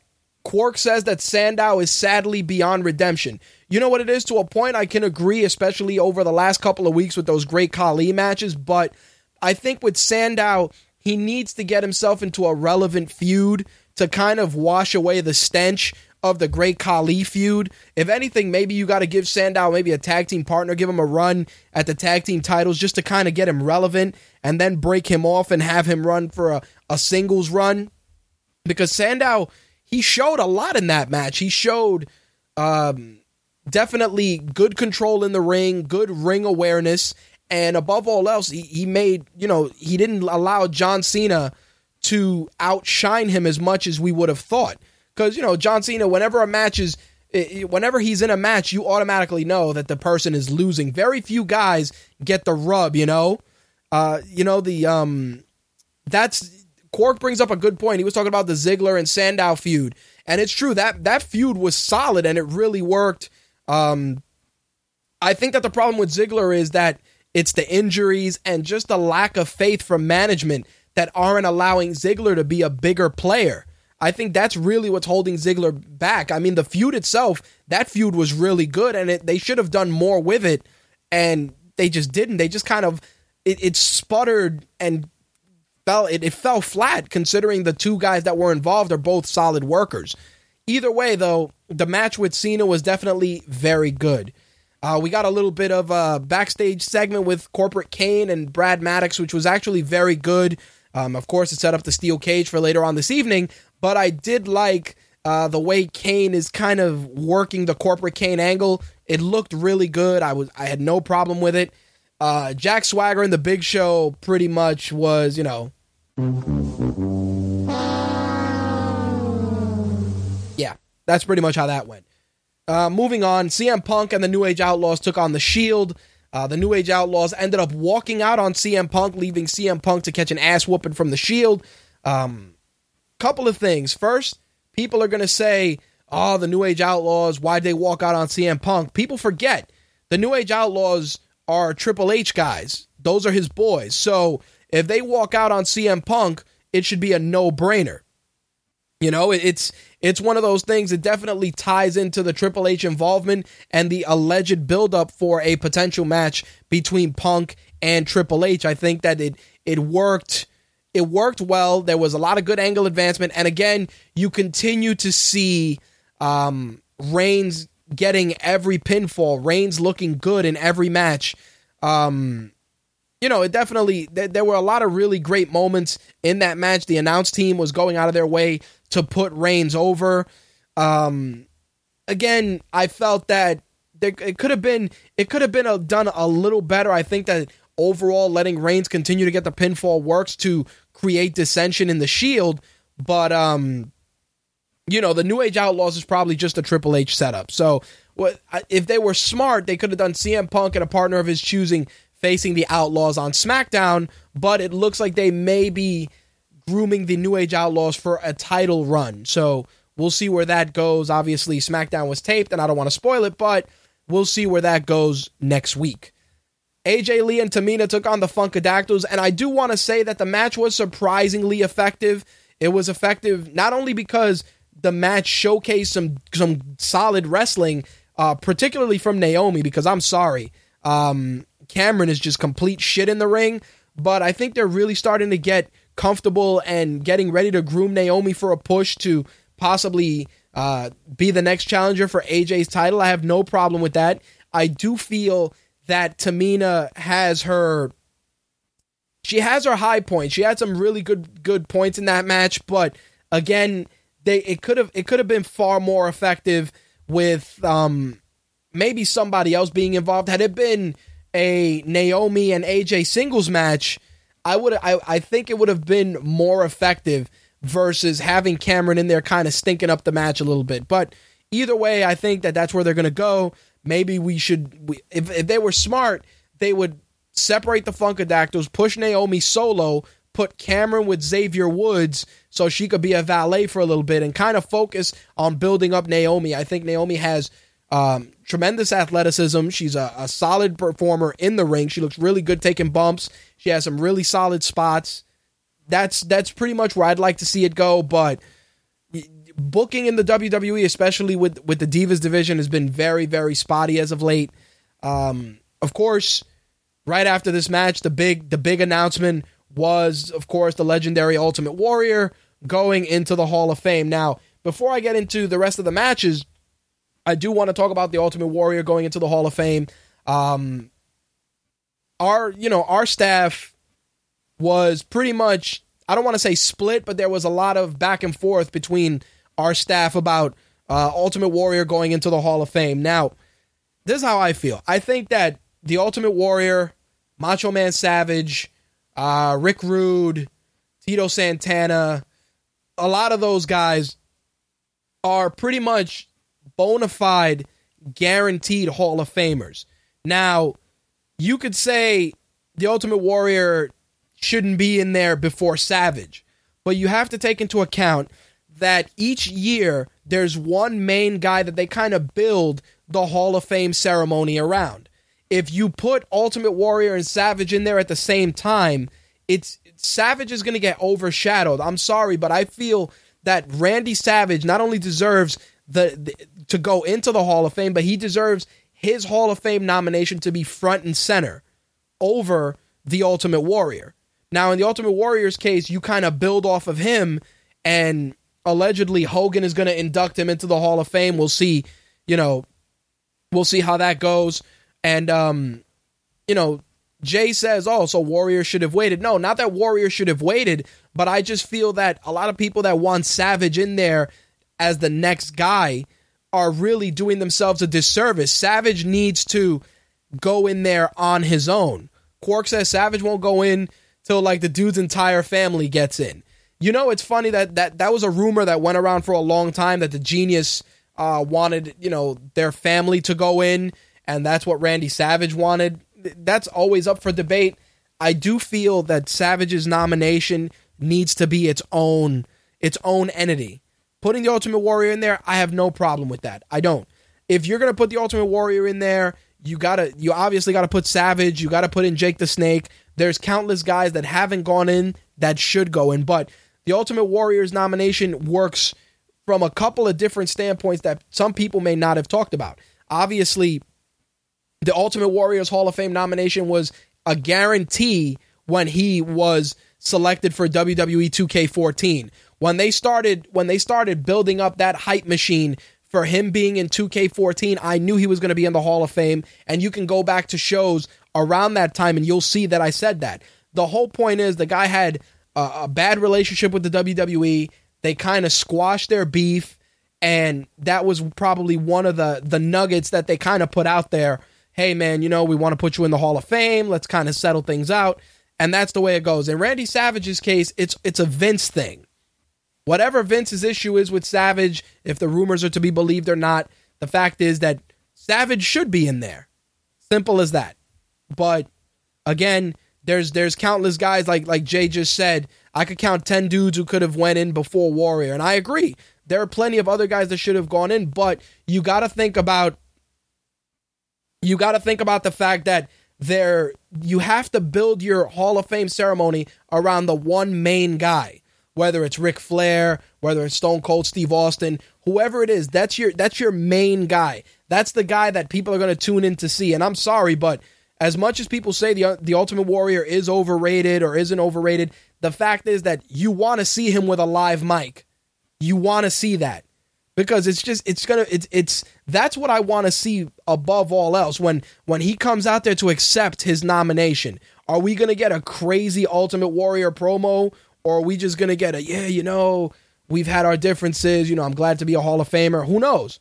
It's it's gonna be insanity, and that's what's gonna really bring bring that whole thing full circle for me. It's like yeah, there's a dozen guys I would have put in there beforehand but the fact is that Warrior Warriors he's he's a he's a cult icon. He's he's a guy that that when he comes out it, it's funny because when I was when I was talking about it with my wife, she said that they should set it up that he runs down to accept his his uh, Hall of Fame ring like like his wrestling entrance. It would have been it would have been bananas just him running out. You have rings set up around the around the podium for when he accepts his award. It would have been insanity. But that's what I'm saying like you could say, "Oh, Jake the Snake should go in." You'd get no arguments from me. But in terms of getting people to tune in, to get people to check it out, the Ultimate Warriors nomination makes sense. Now, in terms of, of his his accolades and his matches, he's got a lot of great matches. I mean, his match with Savage was one of my favorite matches. Probably that and his match with Hogan um, at WrestleMania six were were favorites of mine. It would have been insane to see either one of those. And it's funny because Warrior actually said that he may he may have one more match in him, which listen, Ultimate Warrior having a match on national television, I don't think it's to work, but it would be hilarious if like Ryback did an open challenge and Warrior ran down there and killed Ryback dead. It, it would be funny. I'd love to see that. But there's you know everybody's to have their their guys that they want to see in the Hall of Fame. I have, like I said, I, I want to see Savage in there. I it has to happen, and he's he's probably the guy that I would mark out more for than the Ultimate Warrior. I mean, don't get me wrong, I'm a big I'm a big fan of the Ultimate Warrior, um, but it's you know I, I Savage I'd love to see in there. Santi says a lot of great matches, two two good matches. That's it. No, he's got he's got some good ones. His match, he's got the uh, the Honky Tonk Man match his match with Rick Rude, um, Warrior and, and Hogan, uh, him and him and um, Macho King. You you have a couple of matches. Look, we're always gonna have debates about who should be in the Hall of Fame. But when you look back at the wrestlers from our childhood, most of the guys are in there. Nikolai Volkov, Junkyard Dog, uh, you know, Rick Rude's gotta go. Rick, Rick Rude is in there, I believe. You know, Jake the Snake, Tito Santana, uh, Koko B. Ware, Dusty Rhodes. Think about it. You go back to 80s wrestling and you think of all these guys, you're going to see that almost all those guys are in the Hall of Fame minus a select few. And and JJ's making a strong argument about how the Ultimate Warrior sucks. And listen, everybody's entitled to, to their opinion, including our staff. I just feel that if you're going to build it around an old timer, and you're trying to you're trying to get that guy to promote your product, it's got to be Ultimate Warrior. and and Quark makes another point. Drew Carey's in the Hall of Fame. It's true. Drew Carey, uh, Pete Rose, Pete Rose, I believe, is in the Hall of Fame. Allegedly, they want to induct a match into the Hall of Fame for the first time, which is going to be um, Hogan, Mr. T, Piper, and I believe uh, Mr. Wonderful. They want to induct that match in there. Which, if they do that, it'd be cool to see Mr. T go into the Hall of Fame. That was, you know, that's that's a match we all remember. When, for you know, especially those of us that are '80s babies. I'd love to see that, but you know, this is something we're going to debate for for the coming weeks as we see more nominations come in. Rick Rude isn't in the Hall of Fame, right, Jay? See, I, I had a feeling he wasn't. Rick Rude should definitely be in the Hall of Fame, but you know, if any if anything for his rivalries with Jake the Snake, which were fucking legendary, I'd love to see that. But again, we have years upon years upon years to see these guys go in there. So hopefully, all of us get our, our favorite wrestlers in the Hall of Fame sooner rather than later. So, the next match on Monday Night Raw was Randy Orton and Kofi Kingston. Now, obviously, this match was set up by Corporate Kane, and everybody's like, oh, it's going to be a squash match. First, I was surprised that Kofi Kingston got the pin. Super surprised. And um, when they showed John Cena's father earlier in the evening, you knew John Cena's dad was getting his ass whooped. As soon as I see a family member for a wrestler in the audience, they're either going to get verbally abused, physically abused, depending on who it is, but something bad is going to happen. And if we already know that Cena and Orton are pretty much at odds, if his dad was shown in the audience, you knew it was coming. As soon as they showed his dad earlier on in the evening, I'm like, yep, I know where that's going and you know Randy Orton came and, and, and beat up John Cena's dad, you know for a fact that next week John Cena is going to come out all piss and vinegar. You beat up my dad, blah blah blah. You made it personal, blah blah blah. Come on, we all know where it's going. So, the Rhodes brothers took on uh, Rybaxel in a match that was pretty much as academic as you would have expected. Uh, primarily because nobody gives a fuck about Ryback with Curtis Axel. Ryback is starting to become an enigma all his own. I think he's borrowing ideas from the Ultimate Warrior, just his crazy um, tweets that he deletes, um, all his veiled madness, all his crazy things. I think people were saying that that were at the main event tapings that he would just come out and walk around the ring and leave. Just really, really weird shit with Ryback. And it's funny because a lot of a lot of websites are reporting that he's just felt fallen out of favor with management, with his fellow wrestlers. He's in a very weird, weird place. And it's funny because, you know, Val is saying Ryback versus Warrior. The fact is that they want to get Ryback and Goldberg. And allegedly, the problem is that they, you know, Goldberg wants a fuckload of money, and I'm sure Goldberg wants to go over. Sure, it would be cool if it was Ryback and Warrior, but I think that the problem is with a match like that, that you kind of have to give it to Warrior just because you know you got the guy in there, you you've squashed your beef with him. I'd love to see Ryback and Goldberg in a decent match. It's gonna happen, whether it happens now or a year from now. The fact is, Goldberg back in the WWE is it's gonna happen. It's just money. It's just money. And Jay says WWE lets the American Wolves walk away, but keeps Ryback and his dumbass trolling. Fuck you. And and you know it's funny, and I'm glad you brought that up because Ryback, everybody forgets that even if Ryback is out there tweeting and doing all this shit, management knows what all their wrestlers are doing on Twitter. And if no and if management hasn't said anything, it's happening. You know, it, it, it management is probably on board with Ryback's trolling gimmick right now. I think that's all management feeding that in there. And um it is what it is. I mean, Ryback has put out some crazy tweets, you know, some real inflammatory remarks. I think he said something about Jerry Lawler's ex-wife, uh, just just crazy things, and nobody cares. It's not like Ryback is doing anything on TV uh, of note anyway. If he's on if he's on Twitter doing dumb shit, whatever. What what are you gonna say? So. Rey Mysterio took on Alberto Del Rio in a match that pretty much I knew was going to end as expected. Number one, because they always like to re- they always like to remind us that Rey Mysterio and Batista were were best friends, but also uh, Del Rio pretty much cut a, a really cra- a really shitty Spanish Spanish promo talking about how he's gonna kick uh, Batista's ass. And it was weird because it's like, you know, he didn't say te voy a patear el culo. He was like te voy a patear el trasero, which was just it's almost like you're saying you're gonna kick him in the butthole. It was it was weird, and you know we were laughing about that. I know Jay Jay was laughing about that as well when he translated it and put it on the fan page. And I, look, if you're gonna bring Batista back and have him feud with anybody, let it be anybody other than Del Rio. Del Rio is fucking boring. Like I couldn't even root for Del Rio in a situation like that. Like even if I hated Batista, even if I hated him to death, I'd rather he whoop Del Rio's ass than me see Del Rio on TV.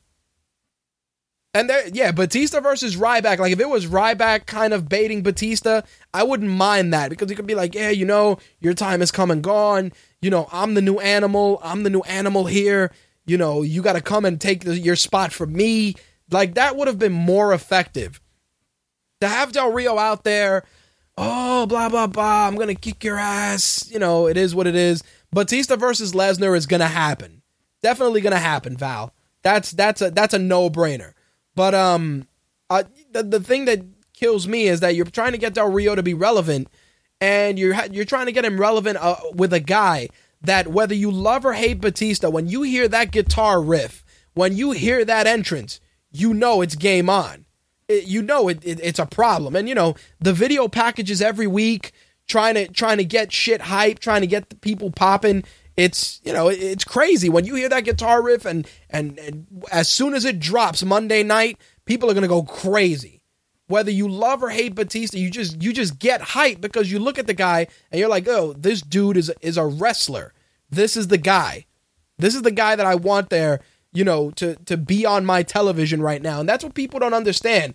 Like you want to see these guys and when you look at certain guys, yeah, there's always going to be the whole oh, you know, Vince likes the big jack dudes and all this stuff, but the fact is that you want to see that. You want you want to see those larger than life personalities and Batista Batista's one of them. Don't get me wrong, he talks a lot of shit and he's really high on himself, but you know, you got you got to you got some good stuff, you know, you got some good stuff there.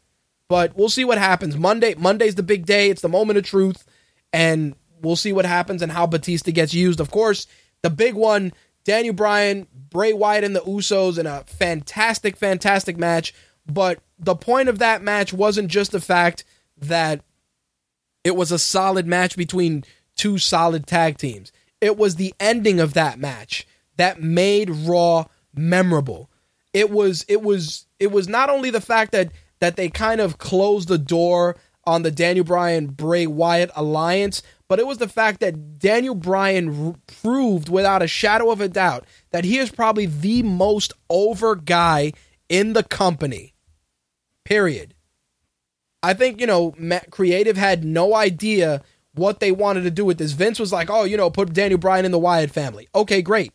Like I said, if they would have done something where he was going to destroy them from within, that could have worked. But it was it was just very very fast. It ended out su- it ended very quickly. But it was it was the ending, the ending, and I want you guys to hear this pop.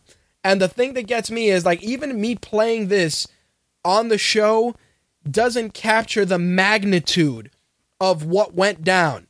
Doesn't capture the magnitude of it. But check this out.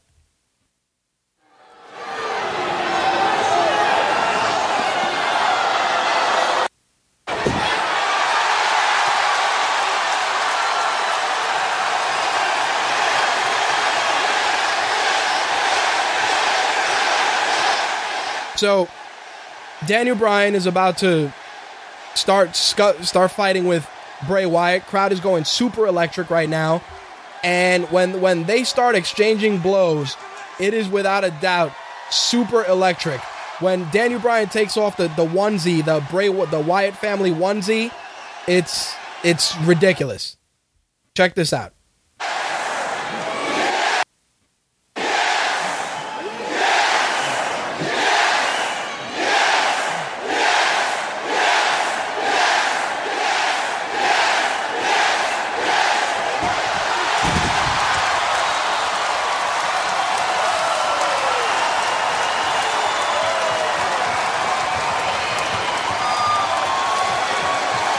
was after he hit him with the running knee.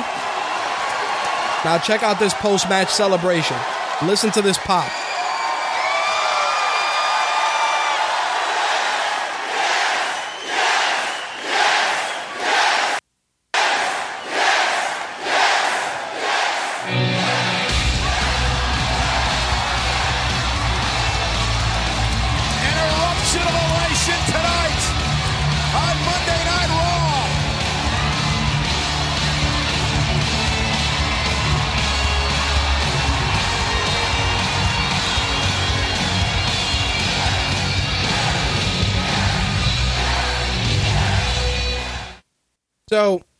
You know, it's it's funny because Quark feels that just because they didn't make it go longer than it was, that there was still an end game. It just came sooner rather than later. It was the best shit ever. I literally shed a tear. It was that good. And you know, it's it's funny. I think in in, in this case, you got to look at it from two from two different standpoints. From the main the main standpoint, I think that management just wanted to do something with Daniel Bryan and the Wyatt family just presented themselves in a way that they much like Daniel Bryan were treading water. When they were teasing the the Wyatt family Shield feud, that was probably the most that they had to do with the Wyatt family. The Wyatt family are in, in, in pretty much in the same boat as Daniel Bryan is, where they have so much going for them, but you don't know what to do with them. In the Wyatt family's case, obviously you can you can give um, Bray Wyatt the you know a second tier belt. You can give the the the the two minions the tag team titles. But if you're not moving those guys into that into that area, they're you know they're they're just there taking up space. Daniel Bryan, unfortunately, is you know Vince. He, he's he's in that Vince category where Vince just doesn't want to acknowledge the fact that he can carry he can carry the company. He can. Quark says he feels that the Wyatts are more over now than before. Bray is a fucking psycho and a future main event player. I agree, but the Wyatts were only over because they found something to do with them. You know what I mean? Like like the problem is like if they didn't put those two those two guys that are treading water together, they would have just continued to tread water. What are you going to do with Daniel Bryan? Make him feud with the Shield for another for another 10 minutes? You know, like like every week we're to get more 10 minute matches with the Shield? It's it's it's that's the that's where kind of we we fall into that that very very strange booking scenario where they figured, oh, we'll do this, we'll put him in there, and then the end game is to be the match with Bray Wyatt. That's that's pretty much it. That's where the end game is to be. We're probably to get that at the Rumble, and if anything, maybe they'll take the other two and give them a run with the tag team titles. But in Bray Wyatt's case, what are you to do after that? You know, what are you going to do after the Daniel Bryan feud? Quark says that the Wyatts don't need gold. They need to be a creepy cult. They do, but you know what it is? There needs to be some sort of you have to say you have to look at it like this. The belts are a symbol of power. The Wyatt family can grab those belts and use them as kind of as trophies, as the fact that they run this company. And, and that's you know that that's that's where they can go with it. Like not every guy that holds the belt has to utilize it as as a as a championship. Sometimes it's a prop. Sometimes it's just uh, you know the the old the old saying where the champion is the guy that runs the company. You know, like think about it. Like when you look at at guys that get the belts in TNA, they feel that they have the run of the company with the belts. The Wyatt family can get the belts, even if it's the the secondary and the tag team belts, and and kind of make a name for themselves because they end up becoming targets. And you can actually have some solid matches just off the fact that they don't want these guys as the faces of their organization. That's a way to even bring it full circle and make them anti-heroes. That the that the WWE doesn't want them to be the faces of their organization because they're they're weird or they don't fit um they don't fit the WWE model. Same way that they're doing with Daniel Bryan. I think that that that's a good way to take the the Wyatt family and do something more with them. I mean, right now the the the feud with Daniel Bryan, think about it. All right, maybe Daniel Bryan will take on, you know, Luke Harper one week, Eric Rowan the next week, Bray Wyatt at the pay-per-view. Then what? You know what I mean? What happens to Daniel Bryan at that point? Like it it was, you know, it, it was just weird. Jay says it was weird to see them with the straps in NXT. It didn't fit their persona. Yeah, it didn't fit their persona, but it gave them a level of control. You know what I mean? Like like again, like the belts aren't always looked at as championships. They're also looked at as keys to power in an organization. Depending on who you have as champion, that's how it's looked at. Like think about it. Randy Orton walks around with the two belts. He feels that he can he can make decisions for the company because he is their champion. Same rules apply. You can use something like that, just twist it a little bit to fall in line with the Wyatt's motivations.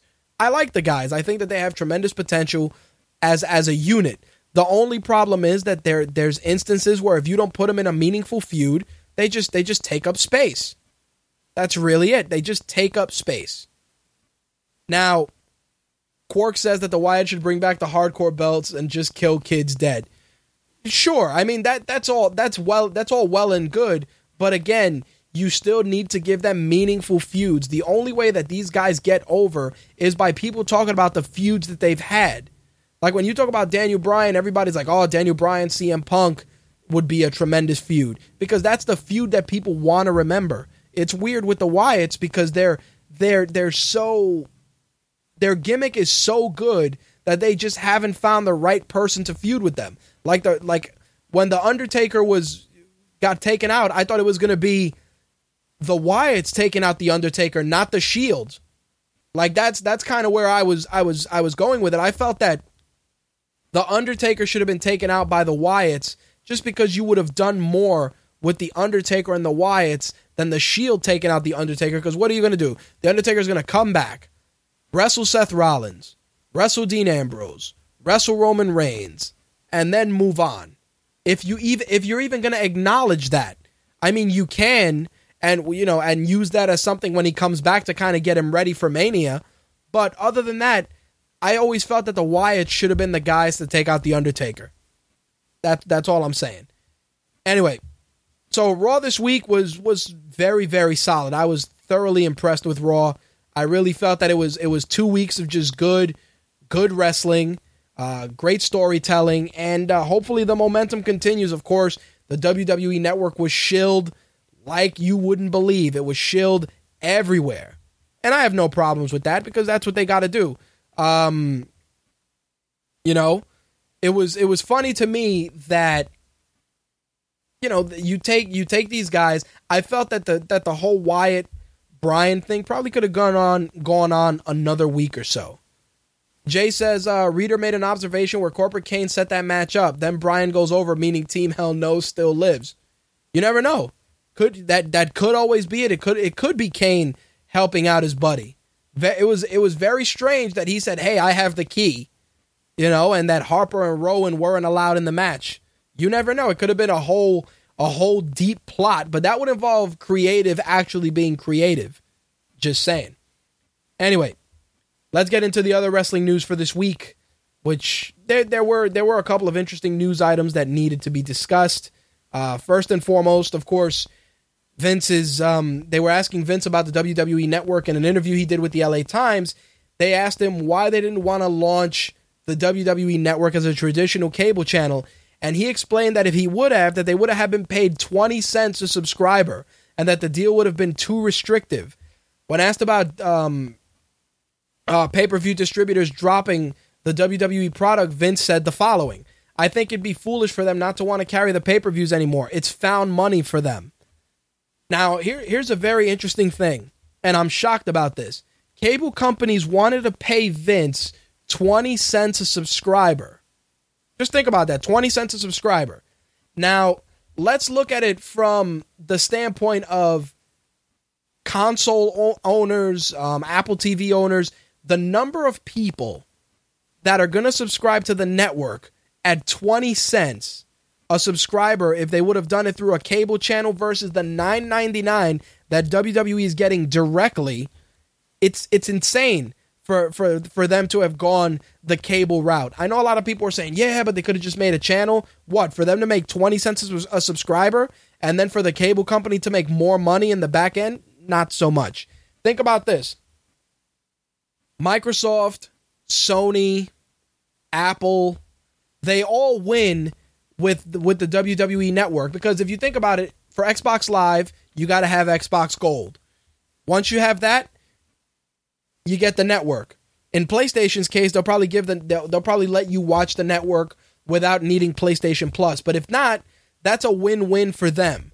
Now, when you look at Apple, Roku, all those companies, they're going to get your money because you're going to buy the hardware or you have bought the hardware already. So, in Apple TV's case, you already bought a $90 Apple TV or you bought a $60 Roku box or you bought a $35 Chromecast if they go that route. Same thing with your phone. You're you're already paying the phone company for data. So at the end of the day, it's a win-win for every provider. And again, it's the it's the reinvention of content consumption that matters. Vince McMahon isn't going to make 20 cents a subscriber when he can make 9.99. Simple as that. It's it's foolish. As for as for cable companies dropping pay-per-views, it is true. It's a, it's a it's a it's found money for them, but what's going to happen is people are going to become more susceptible to paying 9.99 and getting all the pay-per-views they want for 12 months for you know for a lousy $120 versus 700 700 plus dollars on pay-per-views every every month for a year. That's the thing that gets me. If you do if you do $60 a month and, and at 12 months that's $720 you save $600 by paying 10 bucks a month and you get all the pay-per-views plus all the content you want including the on demand. Vince Vince is a smart businessman, but what he ended up creating out of this was a Pandora's box that when it opens is going to hurt the cable companies. And Quark makes a valid point, and it's, true. Vince makes more cash because people who would never buy a pay per view are now buying the network. I agree. Not only that, but here's the best part they put the kibosh on piracy. Because think about it, why are you going to look for an, an, illegal stream when you can just pay ten dollars? You know, like that's like that's the thing that people we were talking about this at work, and it's like I know a lot of guys they'll be like, "Hey man, where can I get a stream?" And you and you got to tell those people, dude, you don't got ten dollars, you don't got ten fucking bucks for a month, you don't got ten dollars. Like that's the kind of thing. Like WWE, it's a one-two punch. They reinvented the medium and they really curb stomped illegal streaming. Because why would you want to illegally stream and risk getting in trouble with your provider or with anybody else when you can just pay the $10? You're going to get Raw replays, you're going to get NXT, you're going to get original programming and the pay-per-views. Uh, the, this is this is bigger than just the WWE network. This is HBO Go becoming a, a service where you pay $10 a month. This is better programming from Hulu. This is better programming from Netflix. This is the UFC stepping their game up for the Fight app. This this is going to put a big dent into the into cable companies because the customer is going to take their money elsewhere and enjoy the product on their terms. It's huge. The Nature Boy's in the news this week because he has an outstanding warrant in North Carolina due to failing to pay $33,000 in legal fees and child support to his recent ex wife, Jacqueline. That Ric Flair, as you've seen, has been in different places, including uh, Tampa, Florida, Atlanta, Georgia, but nowhere near North Carolina. According to what they're saying, the charge is a misdemeanor, but if Flair gets arrested, he cannot be released from prison until he pays the $33,000. The warrant pretty much calls for Ric Flair's immediate arrest, with the stipulation being that he cannot be released until the complete amount he owes is paid off. That's probably why Ric Flair isn't attending the Carolina Panthers game. Um, you know why he didn't attend that? It's it's crazy because you know you got Ric Flair out there just owing people money, yet he's on WWE television. It's like what the fuck does Ric Flair do with all his dough? I mean, I know he's got like 12 ex-wives and shit, but but damn, dude, you you didn't pay 33 grand and you got a warrant out? And you know what's funny? I, I'd love to be the cop that arrests Ric Flair because imagine that you arrest Ric Flair and you're like, you're like, dude, you're the Nature Boy, and he's like, yeah, brother, you know, the the wife is hitting me up for child support. Like, how how could you, if you're a cop and a wrestling fan, how weird would it be to like arrest Ric Flair? and then you get a, a you know your trademark Ric Flair mugshot, which I'm sure if you if you're a wrestling fan, you've seen countless Ric Flair mugshots. It's just insane, you know, thirty three thousand dollars. Um, right now, you know, Ric Flair has been living with his girlfriend because you know Ric Flair has a, another girlfriend, which he may or may not marry. It's I don't even know what to say. Jay says, "Are we sure Ric Flair is not from Harlem? What was that racist?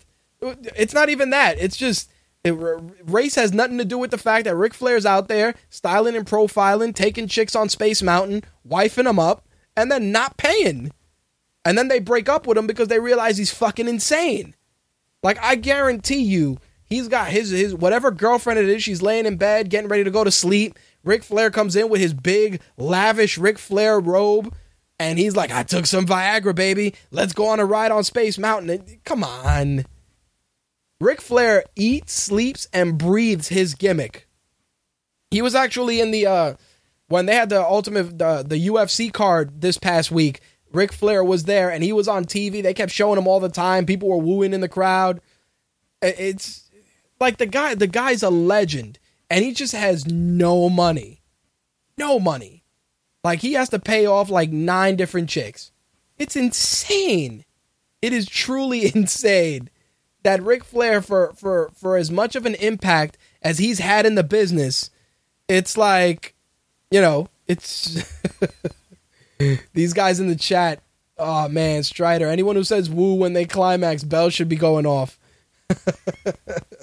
I'm sure he does that. Ric Flair lives his gimmick, lives it. And yes, Ric Flair hashtag hard times indeed. It's true. Like how, how do you how are you back paid thirty three thousand dollars and you're a two time Hall of Famer? You walk into a room and you get a freaking five thousand dollar appearance fee or more. Are you crazy? But that's like I said, it's it's it's it's just poor business decisions from Ric Flair that have done him in over the years. That's why he's gonna come out there and elbow drop his his jacket in the ring until he's dead. And I think even when he's dead, zombie Ric Flair is gonna come out and, and you know they're gonna zombie Ric Flair his ass out there and and do shit with him because that's pretty much where he is. Ric Flair is gonna be Katie Vick in ten years. Ric Flair in a casket. It, come on, really, dude? It's like. It, Quark, Ric Flair looks so sad in his mugshot. It's making me sad. Ric Flair has so many different mugshots, dude. If you really took your time and found all the different mugshots, you just say to yourself, dude, you stay getting arrested you stay getting into some bullshit. And it's crazy. I think one one of his arrests, he got into a fight with his daughter and her boyfriend or some shit, and I think he got beat up by his daughter, and he got arrested for that. It was ah, poor Ric Flair. So last week we were talking about the departure of Kaitlyn, which I'm sure Jay Santy is still shedding a tear for. Um, it seems that her departure is is something that's been contemplated for quite a few months. Uh, they're saying that he uh, that she was really not happy and wanted to get out of her contract quite a while back, but they told her to stick around. They had some some some plans for her, and then all of a sudden, poof, nothing. So she opted out of her contract, and I believe she started a clothing line called Celestial Bodies, which is a um I believe it's a fitness clothing line. You guys can look it up. It's uh, I think it's Bodies B O D I E Z Celestial Bodies. Of course, her name being Celeste. Um, that's supposed to be um, her her clothing line. I don't know what the deal is with that. Uh, what they're saying is that she's not going to wrestle on the indies, but that she's going to do personal appearances and uh, stuff like that. I think she is the um, Kaitlyn is the new Ashley Massaro. If you guys remember, Ashley Massaro was the anti diva at the time, and she she just became a complete head case, left the company, branched out on her own. And when I see her now, she's pretty much, you know, here's a signed autograph for 10 bucks. Jay said, Oh my God, don't say that. Dude, think about it. Like, Kaitlyn didn't stick around, they didn't do anything with her. She left. Okay, she's to launch her clothing line. All right, fine. What else is she to do? If she's not wrestling on the independents, what is she to do? Clearly, she's not interested in wrestling on the independents. So, what is she to do? Personal appearances? That's what Ashley Massaro does. personal appearances. She doesn't wrestle. She just shows up at Comic Con, has her little table with a couple of Playboy pictures and some WWE pictures. She usually wears the same pink plaid skirt that she always wears. Some, you know, you know, some some tube top from Target, and her and her trucker Van Dutch Von Dutch hat, and that's it. And then twenty five bucks for a photo. I kid you not. No disrespect, but that's that's what it is. All these girls that leave the business, unless they're they, they really got something good going for them, there, there's not much else that they end up doing. Like I went to Comic Con and I saw, I met Molly Holly. Slick was was with me at the time, and my wife was with me at the time. Molly Holly, a sweetheart, very nice, very nice lady, super cool. Uh, she said she's a missionary, um, going out there, you know, doing doing things, helping the poor, but not wrestling, but still collecting collecting twenty five bucks, collecting twenty five bucks for for her for her autograph. Very nice. I kind of felt bad that we had like a fifteen minute conversation and I didn't buy a photo, but what can you do? Then uh, Lillian Garcia. Lillian Garcia is awesome.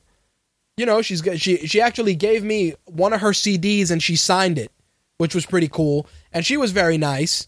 Um, Slick and I and, and my wife met her as well. But again, if she's not out there, you know, if she's not out there doing intros, you're not exactly buy, you know, running to the store to buy a Lillian Garcia CD. Don't get me wrong, the song was very good, but you're not jumping out of your skin to buy to buy a you know a CD from Lillian Garcia. And that's what I'm saying. A lot of these women ladies, they leave the business and unless they got something ironclad, they either do appearances where they charge an arm and a leg like uh, Kelly Kelly, who from what I've heard charges $5,000 just to show up. All I'm saying. Look at Kelly Kelly. She leaves all this stuff. What are you doing? What is Kelly Kelly doing that is making her more successful than when she was in the WWE? Please tell me. Please let me know. Because Stacy Keibler is another one. She left.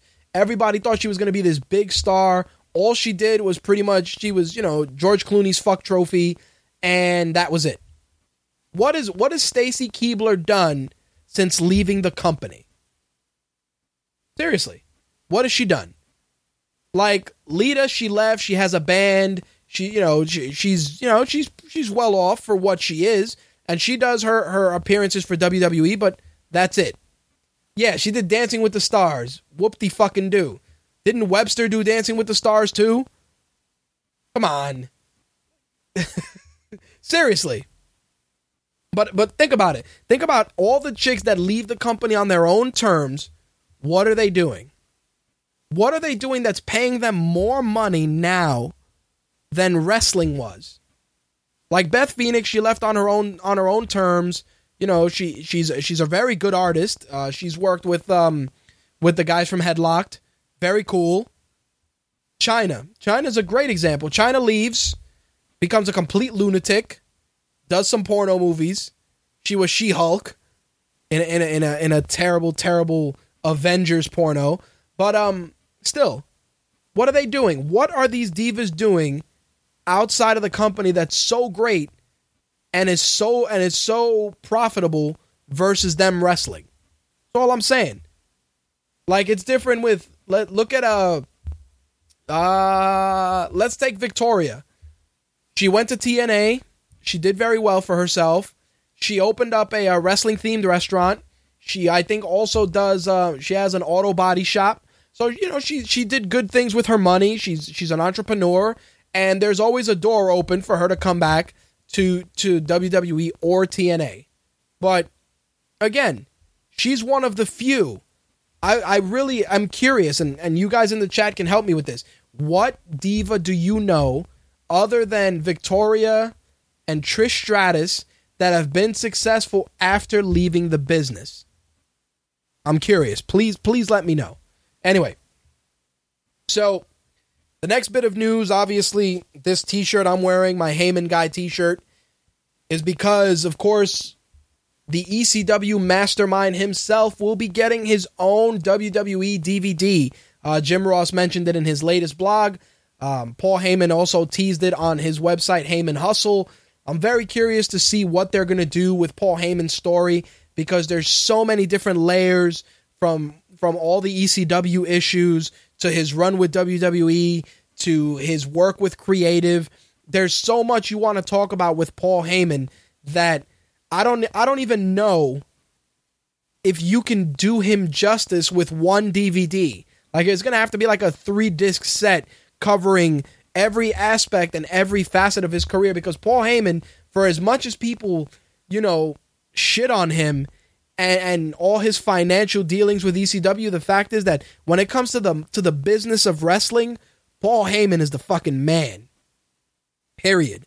And Jim Ross, who of course is no longer with the company, was actually contacted to be a part of this DVD. So that alone is going to be it's to be insane. Jay's analogy I like. If you open the mind of Paul Heyman, uh, it, a wrestling nuclear weapon will be exposed. It's true. Paul Heyman's mind. This guy, he can find the the uh, the smallest smidge of talent in some of these guys and create stars. Look at Justin Credible. Look at Rhino. Uh, Mike Awesome. Taz. If you remember when Ta- if you remember Taz, he wrestled as the Tazmaniac, which was pretty much the equivalent of a giant Gonzalez costume with fur on it. I kid you not. Um, Slick, if you could punch up the Tazmaniac on on on and put an image in the chat room. People people are gonna be tripped out when they see that. You know, Mickey Whip, M- Mikey Whipwreck. Thank you, Jay. Definitely another guy. Uh, Tajiri, another guy. He put the cruiserweights on the map. Uh, Dean Malenko, uh, Chris Benoit, Pegasus Kid, who when when he broke Sabu's neck, he earned the moniker of the Crippler. Um, let's talk about Hayabusa the Flaming Phoenix, him and uh, Jinsei Shinzaki taking on Rob Van Dam and Sabu, Chris Jericho, Stone Cold Steve Austin, uh, Shane Douglas, the late Chris Candido, uh, the Sandman, the Pit Bulls, uh, the Dudley Boys, Mick Foley, Cac- Cactus Jack, Terry Funk. Come on, you can go down the list of so many great guys that he was that he was involved with, and it would make your head spin. So many guys, and and for and for you to sit there and say something like, "Oh, you know, those guys, those guys were always going to be famous." That's right, they were going to be famous, but they were also Heyman guys. All of them, Heyman guys. Paul Heyman sees something in these in, in these wrestlers that that creative and management doesn't notice. He saw it in CM Punk, you know, he saw it in Brock Lesnar. He sees it in countless individuals and and sure, you can say some negative things about Paul Heyman, but Paul Heyman was one of the few guys I remember that made me give a fuck about Al Snow. Al Snow. The blue meanie. Why would anybody give a fuck about the blue meanie? Heyman made it work. Raven, you look at Raven. You know, Raven was tremendous. Stevie Richards, thank you, Jay. I mean, you know, I actually interviewed him, Michael Manna. Michael Manna is a, a not only is he a techie, um, uh, he's also a gamer, but he also has his show, which is the T4 show. If you guys want to check it out, definitely a solid show. Um, he still goes out and wrestles. He's a, he's a kick ass dude, super cool. Um, definitely one of the guys that I like talking to a lot is is Stevie Richards. But seriously, so many different guys that Paul Heyman had a had a had a had a handprint on their careers. So many. It, it, it- the list is endless. If you guys remember when Heyman was running SmackDown and you had the SmackDown Six, and it was Edge, Benoit, Kurt Angle, Rey Mysterio, uh, Christian, I believe, and I think it was Chavo also. Just the SmackDown Six, just running shop. Every night, people would tune into SmackDown, and it would just be night after night, match after match, just great storytelling. And I always say that Vince Vince keeps Paul Heyman around because he knows that if Paul Heyman went someplace else, that he would start making people be interested in the product. And and I'm curious, and and and you guys can answer this or not. If Paul Heyman went to TNA, what would you what would you would TNA be a di- would TNA be a better product? And if so, would TNA be on par with WWE? I think from a financial standpoint, they got the backing. From a creative standpoint, you need a guy like Heyman to tell these stories. That's all I'm saying. Jay says Heyman would take an hour show and pack it with nonstop action. It's true. Really is. But I am I'm definitely I'm definitely pumped to see um, a Paul Heyman DVD. Like I said, one of the reasons why I'm wearing my Heyman guy uh, t-shirt. Of course, WWE is our sponsor for our wrestling segment, WWEshop.com. Make sure to check out all the banners on the site for WWE Shop. Click those, buy some merch, helps us out.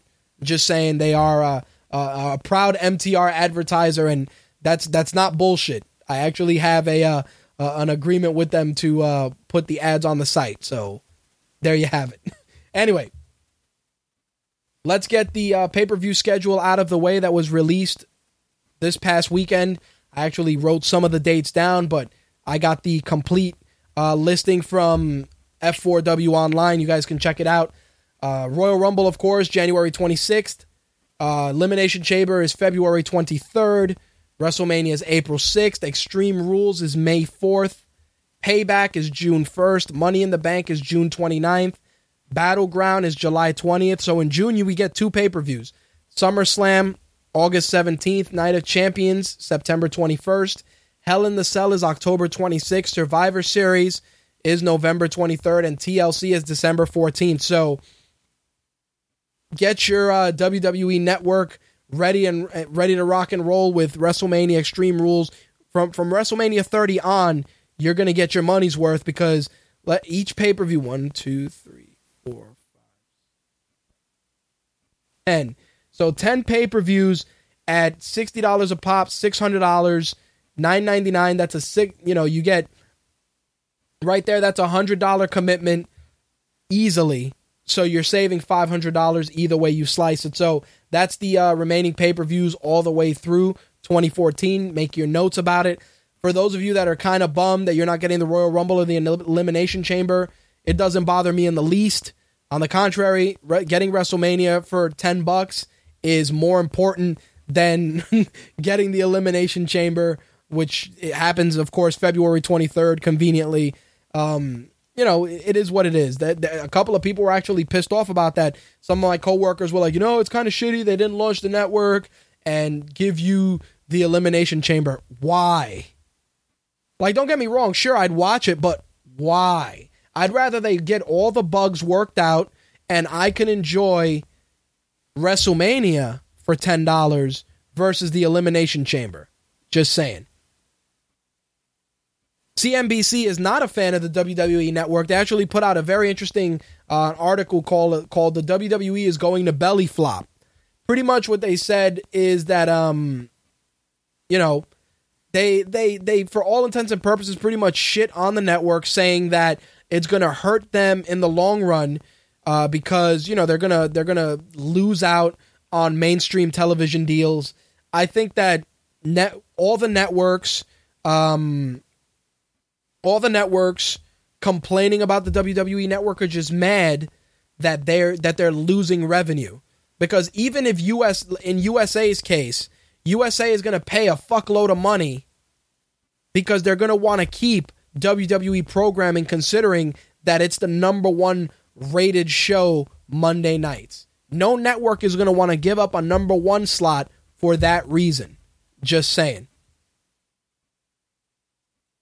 Anyway, on some TNA news, and I know Jay's gonna love this. Uh, PWInsider's reporting that TNA released Jay Bradley, and they also allegedly released Wes Brisco. Also, there's a rumor saying that they've uh, released Garrett Bischoff as well. So, um, look, Jay just wrote who. Jay Bradley, I kind of felt that I don't know if he was he was just poorly booked. I didn't give a shit about that guy. Wes Brisco, I you know, it's funny because you know he's the son of Hall of Famer Gerry Brisco. I really thought that he would have cut his his teeth in NXT. I'm sure he'll probably end up in NXT at some point. The guy, the guy wasn't a bad worker. I think you know if you marketed him right, you could do something with him. Definitely, the Aces and Eight angle didn't do him any favors.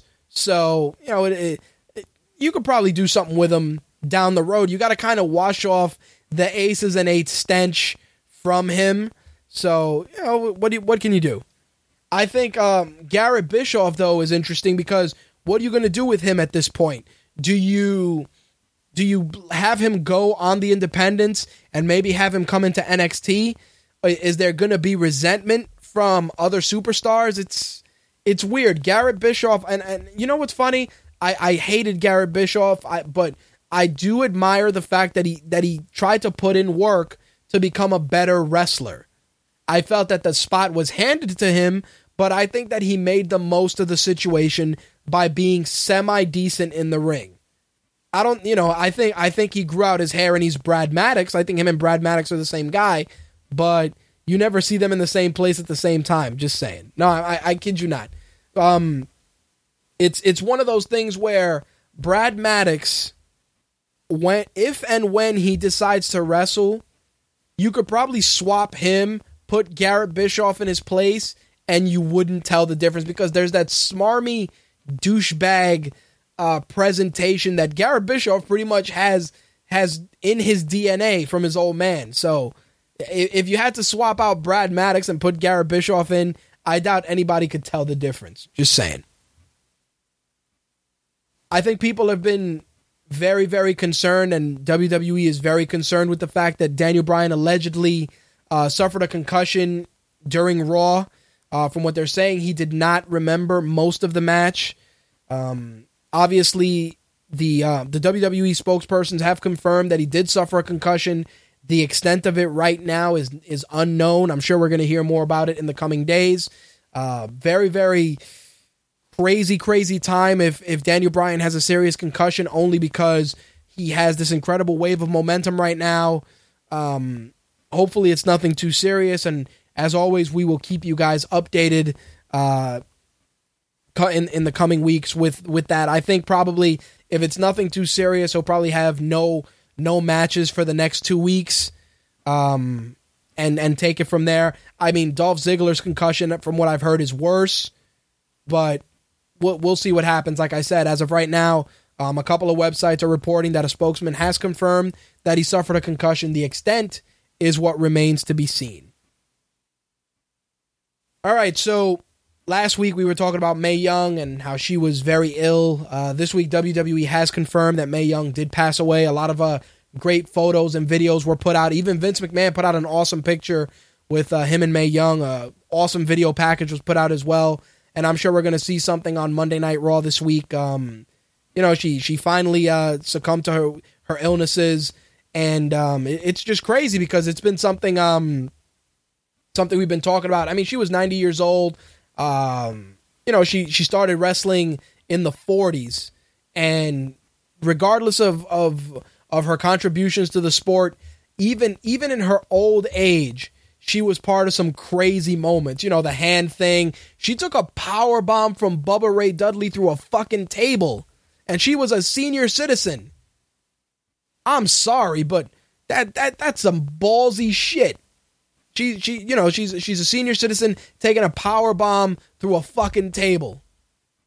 That that's all I'm saying. If somebody could pull up Mae Young power bomb by Bubba Ray Dudley through a table, you you would cringe seeing that you would cringe.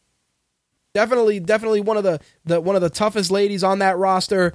Um, you know, join you know, she now joins the uh the fabulous Moolah putting on four star matches in uh you know in it, it uh, among the spirits, you know, I'm not going to get into any kind of religious debates um but seriously, you know, it, it um she had trem- so many so many great moments, you know, like I said, I can count a ton of them. Chris Jericho walking in on her in the dressing room, uh, Mark Henry's hand, any other random kisses that she did with various superstars. Um, like I said, the power bomb through the table. It, it, just she was part of so many crazy moments. Uh, the hand hand was probably the most memorable, but still, that power bomb through the table. There's no there's no disputing that. That it just showed her boobs at the Royal Rumble. Thank you, Jay. Uh, you know, you know, showed her boobs at the Royal Rumble. I, I, I almost feel that that was a prosthetic though, but that's always been up for debate. Everybody feels that they, that, you know, she was legit topless. It was probably a prosthetic. You know, I've seen enough enough gross out comedies to know when when prosthetic boobs are on my screen, but whatever. Still, you know, of course, we, you know, our, our my condolences go out to her family. She she lived a full life though, 90 years old. Uh, just a lot of great memories. I'm sure they're gonna have a lot of fun Monday night, showing a lot of her her crazy moments. Jay says that those were her boobs. Don't ask me how I know. Forget it. I don't even want to know. Kurt Angle will be going under the knife uh, February 11th for arthroscopic knee surgery. He will be out six to eight weeks. Uh, the surgery was supposed to happen January 21st, but it was rescheduled so he can appear on TNA's upcoming Maximum Impact European Tour. As of right now, it's expected that he will miss lockdown, but um, you know that's that's pretty much it right now. Kurt Angle's a fucking machine. I guarantee you he'll get arthroscopic surgery on February 11th, and he'll be back in the ring a week later because he's just a fucking lunatic. But um, this is this is a big blow for TNA. I mean, TNA hasn't exactly been uh, running on all cylinders, and not having Kurt Angle on your television is is a big problem. Just because he he has great matches with every opponent he's got. Just saying, it's uh, you know, it's it's it's pretty big news in my opinion. The uh, WWE Hall of Fame ceremony, which usually is is played the night before Raw or right before WrestleMania, looks like it may be live on the WWE Network. So that's actually going to be pretty cool, depending on how things go with USA. Uh, usually, the USA airs the Hall of Fame special on the Tuesday after the ceremony. That's the way it's been done.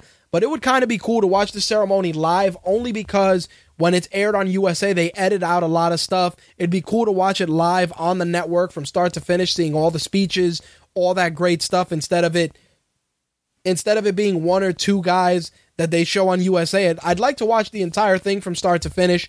I think that they could do a lot of cool stuff with that. Maybe do like a, a red carpet a red carpet pre-show, uh, the Hall of Fame ceremony itself. I think it'd be cool if they gave that live. We'll see what happens in the coming weeks if it is going to be on USA or if it's going to be aired on the network. But I would definitely watch it if they aired the entire thing on the network. AJ is going into the record books as she has now topped Maryse's 212 day reign as the longest running Divas champion to date. So there you go. Very, very interesting that she now holds such a huge accolade considering that it's rarely defended. Congratulations on having the longest title reign for a belt you hardly defend. Nice work.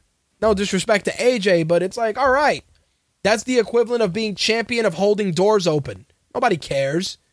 Nobody gives a shit. Like, oh, look, I held doors for 150 people this month. Nobody gives a fuck. Nobody cares that she's the longest reigning women's champion because the belt doesn't get defended. She doesn't even have competition. Jay says that she is the CM Punk of her gender. That's all well and good, but at least CM Punk defended his belt. Who the fuck has she defended her belt against lately? It almost feels like it rarely gets defended. Just saying. So it wouldn't be WrestleMania season without a the usual Sting rumors. Of course, once again they're saying that WWE is trying to get Sting to sign with the company. Uh, right now they're saying that Sting hasn't renewed his TNA contract as of yet, and that whatever dates he's going to do with TNA are going to be part of a farewell tour, and that he will sign with the WWE. Once again, if the WWE signs Sting, you're probably going to get Hall of Fame induction, maybe one match to kind of get him a match in the WWE, and that's going to be it.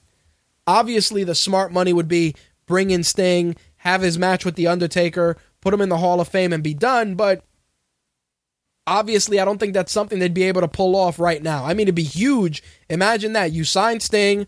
You set him up for the match with Undertaker at WrestleMania 30. That would be that would be huge. People would tune in for that. I mean, it's it's crazy, but at least it's something that that people would would get some interest, and it would get Sting into the Hall of Fame as well. But as usual, every year WrestleMania comes and goes, and every year there's rumors that Sting is going to be in the Hall of Fame. It, it doesn't matter. There you go. Quark says Sting and Taker retire each other. The world marks out. It's true. I mean that that would be a, a solid match. I wouldn't mind that. But again, that's it. Sting comes in, announced for the Hall of Fame. maybe a couple of matches on different episodes of Raw, calls out The Undertaker, Deadman comes out, "Uh, I accept your challenge. Blah. That's it. We get our match. Boom. End of story. Like I said, every year WrestleMania comes and goes. Every year Sting is rumored to be signing. Until I see him in the rafters or we get some crazy Sting music and he comes out, it's it's just rumors and speculation at this point. Anyway, that's going to wrap up this week's wrestling segment. Let's get into some gaming news. We got some NPD numbers to discuss along with this week's gaming news as well.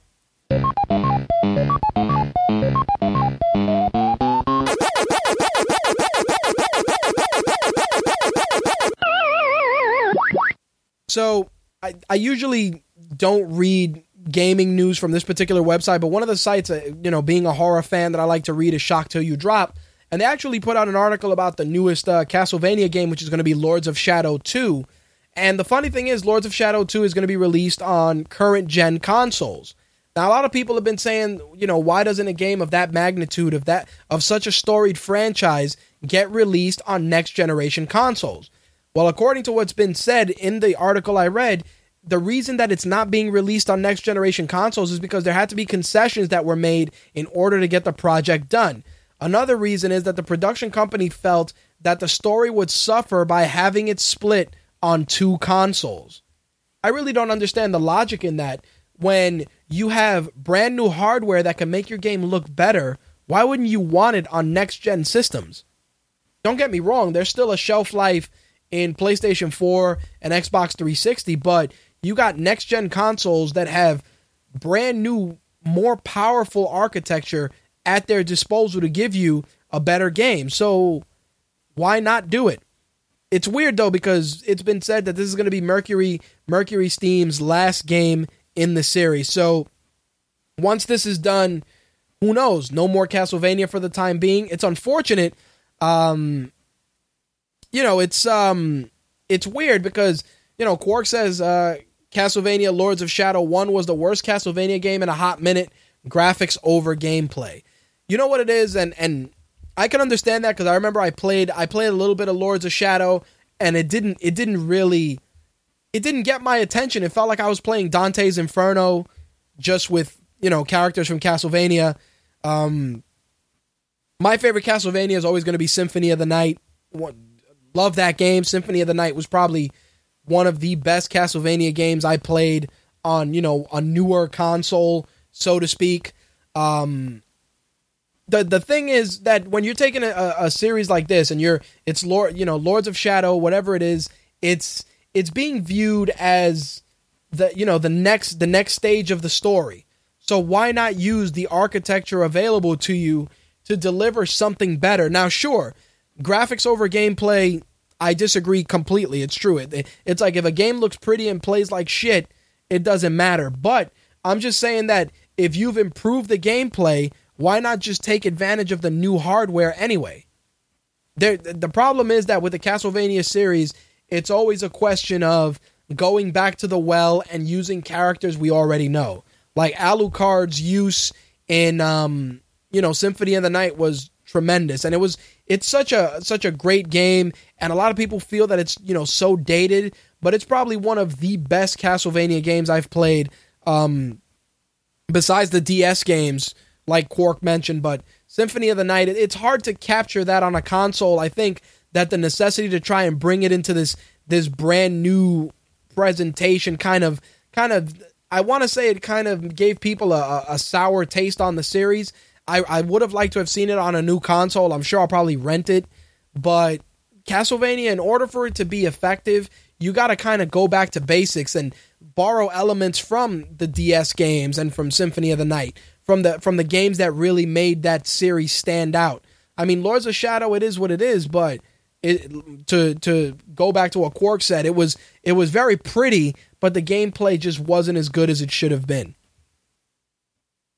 For those of you that are playing Call of Duty Ghosts, get ready to bag yourself some brand new DLC, which is Onslaught. That's coming out for Xbox 360 and Xbox One on January 28th. Um, of course, Xbox users will be getting it first, and um, you're going to get brand new maps, including Fog, Bayview, Containment, and Ignition. Uh, the DLC is also con- going to contain the uh, Maverick AR and sniper rifles, as well as the four episode, uh, the first the first episode of a four part offering for the game's extinction mode. So if you're into Call of Duty and you're waiting for the DLC, mark January 28th on your calendar. So Eurogamer actually published an interesting report saying that Diablo 3 is listed for Xbox One by uh, Best Buy in Canada. I don't know if um, that's going to happen. A Blizzard spokesperson said nothing is confirmed as of yet, but the company does have hopes to release the game on as many platforms as possible. One of our goals to bring is to bring Diablo 3 to as many players as possible, but we don't have any other platform announcements to share at this time. Diablo 3 was actually very well received on home consoles. I think the jump to next gen while it while it's going to while it would be welcomed, I think would kind of cannibalize any successes that the game would, can continue to have on the current generation uh, the current generation. The PS4 version of the game will be released with the game's Reaper of Souls expansion pack in March. But Xbox right now it hasn't been confirmed, but if you are looking to pick up Diablo 3 and would like to check it out on the PS4, you can pick it up in March with the Reaper of Souls expansion pack. Last week we talked about the demise of MLB 2K and pretty much the death of uh, baseball on multiple consoles, with pretty much Sony being the only company to put out a baseball game. Well, it turns out that Major League Baseball announced that they will be bringing back RBI Baseball. How crazy is that? RBI Baseball 14 is being developed by uh, MLBAM and is going to be released across current and next generation platforms later this spring. For those of you that don't remember, the RBI Baseball series began in the 80s and appeared on the NES. The last title that came out was RBI Baseball 95, and that was on the Sega 32X in 1995. Of course, this news is, is coming after 2K's license for MLB pretty much expired, and they decided to not do any other baseball games. I'm curious to see what RBI Baseball is going to look like and what they plan on doing since it's going to be released not only on current gen but next gen consoles as well. HBO Go fans that have PlayStation consoles should be happy to hear that they will be getting place, uh, HBO Go on the PlayStation very soon. Um, Sony's VP of Business Development said that you can expect it on the PS3 with the PS4 version to follow. So, very interesting. Um, of course, the HBO Go app will not be locked behind it won't be locked behind a paywall like Xbox One does where you know you have to have Xbox Live Gold to be able to use all those services. As of right now, HBO Go will be available in the standard PlayStation offering. So if you have a PS3 or a PS4 and are looking forward to HBO Go, rest assured you do not have to wait very long. So the NPD numbers for the month of December came out, and uh, very interesting st- statistics. And I'm sure it's going to get a lot of people in the chat talking. Um, the following is going to probably trip out a lot of you. The Xbox One was the best-selling console for the month of December, selling more than 908,000 units in the in its second month on the market.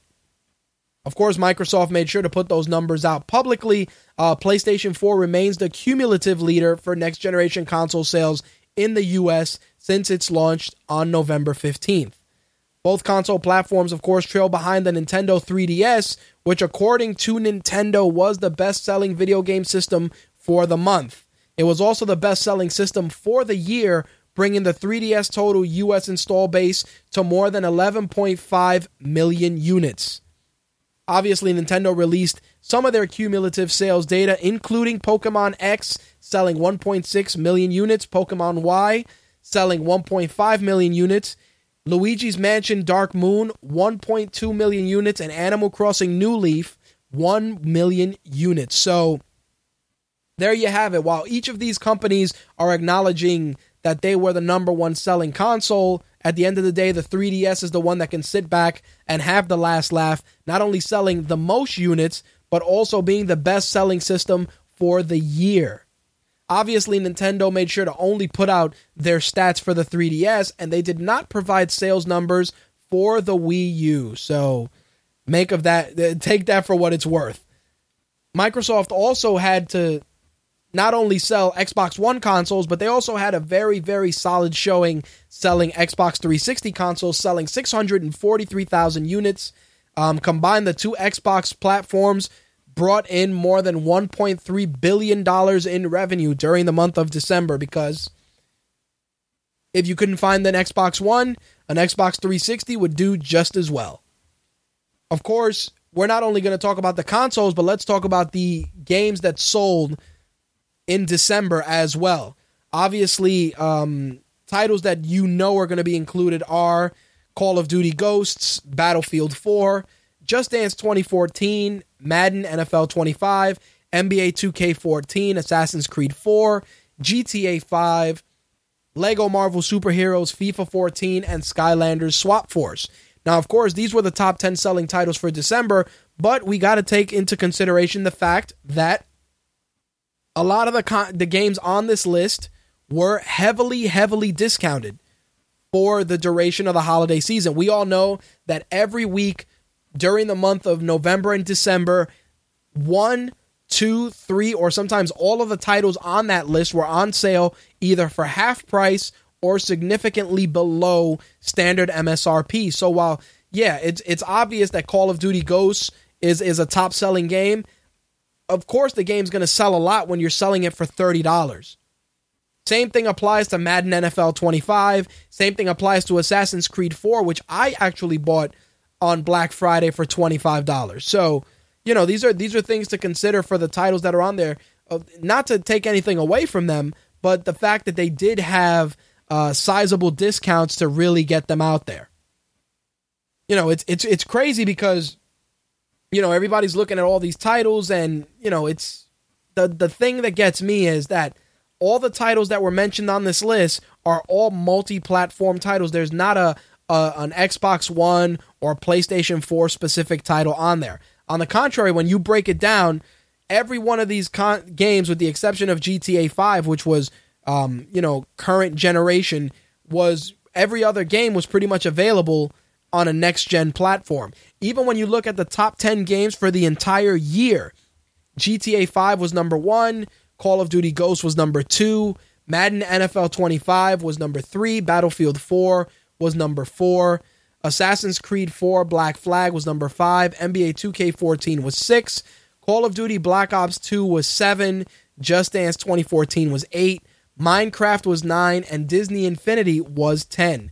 Of course, like I said, there's a lot of things to consider, including its availability, the game's availability on multiple consoles. But overall, while while both systems sold a lot, none of their first party titles made a dent in the NPD numbers. Not Rise, not Knack, none of these titles. Everybody talks about who who won the console wars. It doesn't really matter who won because even though Xbox One sold 908,000 units in the month of December, much like Quark said in the chat, you can still find Xbox Ones all the way up to Christmas Eve.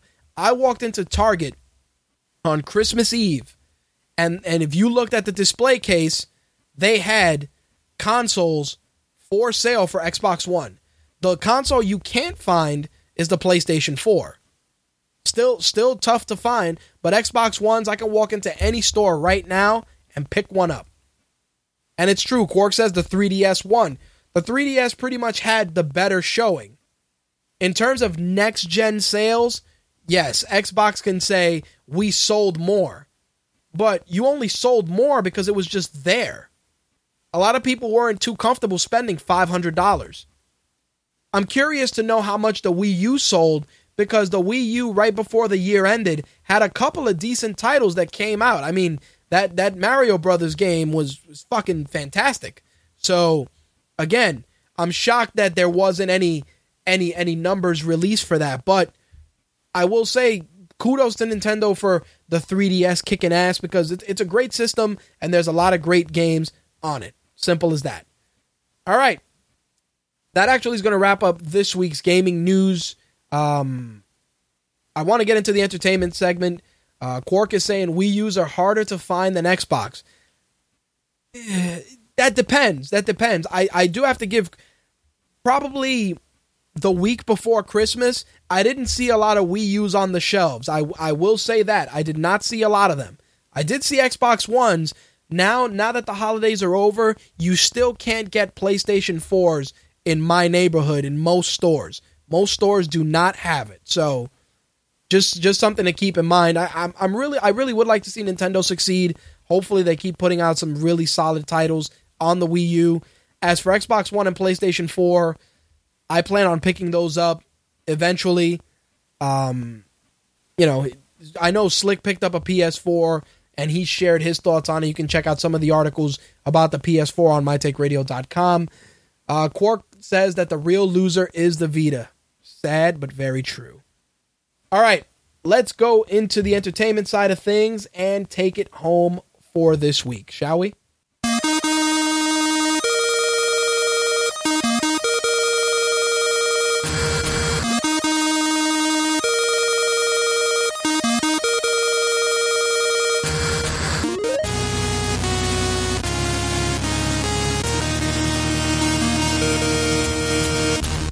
So, entertainment news this week had a lot going on, including, of course, Oscar nominations, which uh, definitely had a lot of people talking this week. But let's get it rolling with a uh, a bit of what the fuck movie news, and that involves the Naked Gun reboot. Everybody that thought I was joking when I talked about this, rest assured, it is happening. Uh, Crave Online said that the Naked Gun reboot is being considered a sequel to the Naked Gun stories. That's pretty much what they're saying. The the um uh, Ben Garant uh, said that the project will be more of a remake that uh, will be more of a remake than a sequel, but it's kind of tied into the existing Naked Gun mythology. I don't understand they plan on doing it. He said, uh, "Right now we're calling it Episode Four. That will change, but that's a that's the working title. Our take is that Ed Helms is Frank Drebin, no relation to Leslie Nielsen's Frank Drebin, but that's how he introduces himself." Again, I really feel that a Naked Gun reboot of any sort or sequel of any sort is just not needed. I think the late Leslie Nielsen did such a great job with the Frank Drebin character, and I'm sorry, but Ed Helms is not fucking funny. I think I think a cat taking a shit in a litter box is funnier than Ed Helms. Ed Helms is dog shit. He wasn't funny on The Office. He wasn't funny in The Hangover. I don't give a fuck what anybody says. He is a fucking hack. He stinks. Not fucking funny at all. So last week and over the last couple of shows, we were talking about Jason Momoa being considered for a role in Batman versus Superman. It seems, and IGN confirmed this, that that is not the case. Turns out, he said, and I quote, um, maybe I told someone that it would be awesome for me to be in that movie, and that's how it started, but it's just a rumor. When asked about his potential role to guard for Guardians of the Galaxy that he lost to Batista, he said, "I mean, you audition for things." Pretty much, that was it. He really didn't. He didn't elaborate too much on it. It's unfortunate. Jason Momoa was a decent actor. I, I felt that his his work in Conan wasn't that great, but his work as Khal Drogo in Game of Thrones was was very very good. Uh, you know, it's unfortunate that he that he can't get ahead in Hollywood because he definitely has the look. But right now, he's got a new project coming out called The Red Road, which you'll probably be able to see at the Sundance Film Festival. Um, the Red Road will be debuting uh, February 27th at 9 p.m. on the Sundance channel. You'll be able to check that out there if you want to see what the deal is. He also um, debuted as a director with a with a film called The Road to Paloma, which will be coming out this year. Those of you that are fans of Mad Men or Breaking Bad, mark these dates on your calendar. The final season of Mad Men will be on screen April 13th at 10 p.m. That will be the end of Mad Men on AMC. And of course, the Breaking Bad prequel, Better Call Saul, will be debuting in October, along with the fifth season of The Walking Dead. So if you are counting down the days for Better Call Saul, mark October down as the month to keep an eye on. Definitely pumped for that, especially because I came into Breaking Bad a little late. I've pretty much binge watched the uh, you know I, I I've been binge watching the entire season, so I am pretty much on the fifth season. I got a handful of episodes left, and very pumped for Better Call Saul. I think um, Bob Odenkirk is going to kill it, and hopefully we'll see a, a little bit of Mike Ehrmantraut in there. Mike is such an awesome character on Breaking Bad, and I hope that we can see him in the Better Call Saul series. Hollywood Reporter put out the latest round of Star Wars casting news, and as usual, the Star Wars rumors have been varied for the last couple of months. As of right now, it looks like they're looking at um, Michael Fassbender, also Hugo Weaving for roles in the film. Um, cast member from Girls, Adam Driver. They're also talking about um, looking at uh, what the hell's the guy? Uh, Jesse Plemons from from Breaking Bad. So many different people have been talked about for the upcoming Star Wars films. It's to the point where if I report on it, just take every rumor with a grain of salt. As for Michael Fassbender, he's such a, a talented actor. Throwing him into the Star Wars universe would be very cool. And Hugo Weaving, he's got to play some sort of a villain. That's all he's ever good for. I mean, don't get me wrong, he's he's good in Lord of the Rings. He's you know he's good in those films, but he he's he's a bad guy. You look at him automatically and you see bad guy. So we'll see what happens in the coming weeks and coming months with regards to Star Wars Episode 7. Of course, whatever news I get, I will be sharing with you guys. Box office totals for this weekend, it should come as no shock, especially with all the positive reviews I've been hearing about it. Lone Survivor was number one at the box office, earning $38.5 million. Frozen was number two, bringing in 15.1, and its grand total is now at $317.7 million. The Wolf on Wall Street was number three. The Legend of Hercules, a complete dud, was number four. American Hustle was five. The Hobbit, Desolation of Smaug was six. August, Osage County was uh, number seven. Saving Mr. Banks was eight. Paranormal Activity, The Marked Ones, was number nine. Uh, it's earned $6.3 million, bringing its total to 28.5. The movie cost pretty much a dollar to make, so no big deal there. Anchorman: The Legend Continues wrap, wraps up the top 10, $6.1 million, $118.5 million total. As I mentioned, for those of you that are Breaking Bad fans and are watching it on Netflix, please note that the final season is not complete. Got to make sure you guys know that. Uh, the the last eight episodes of Breaking Bad will be on Netflix next month. They will be hitting the service February 24th. Mark that on your calendars if you're like me and getting into Breaking Bad late. Note that the season is incomplete. The last eight episodes will be available February 24th. Got to talk about some comic movies, of course. It should come as no shocker. Um, the Gotham TV series that is scheduled to air on Fox following uh, the origins of Jim Gordon and some of the classic Batman villains will also focus on the origins of Bruce Wayne becoming Batman. So, pretty much the show's going to track Bruce Wayne as a child, around 12 years old, all the way to him becoming Batman in the finale.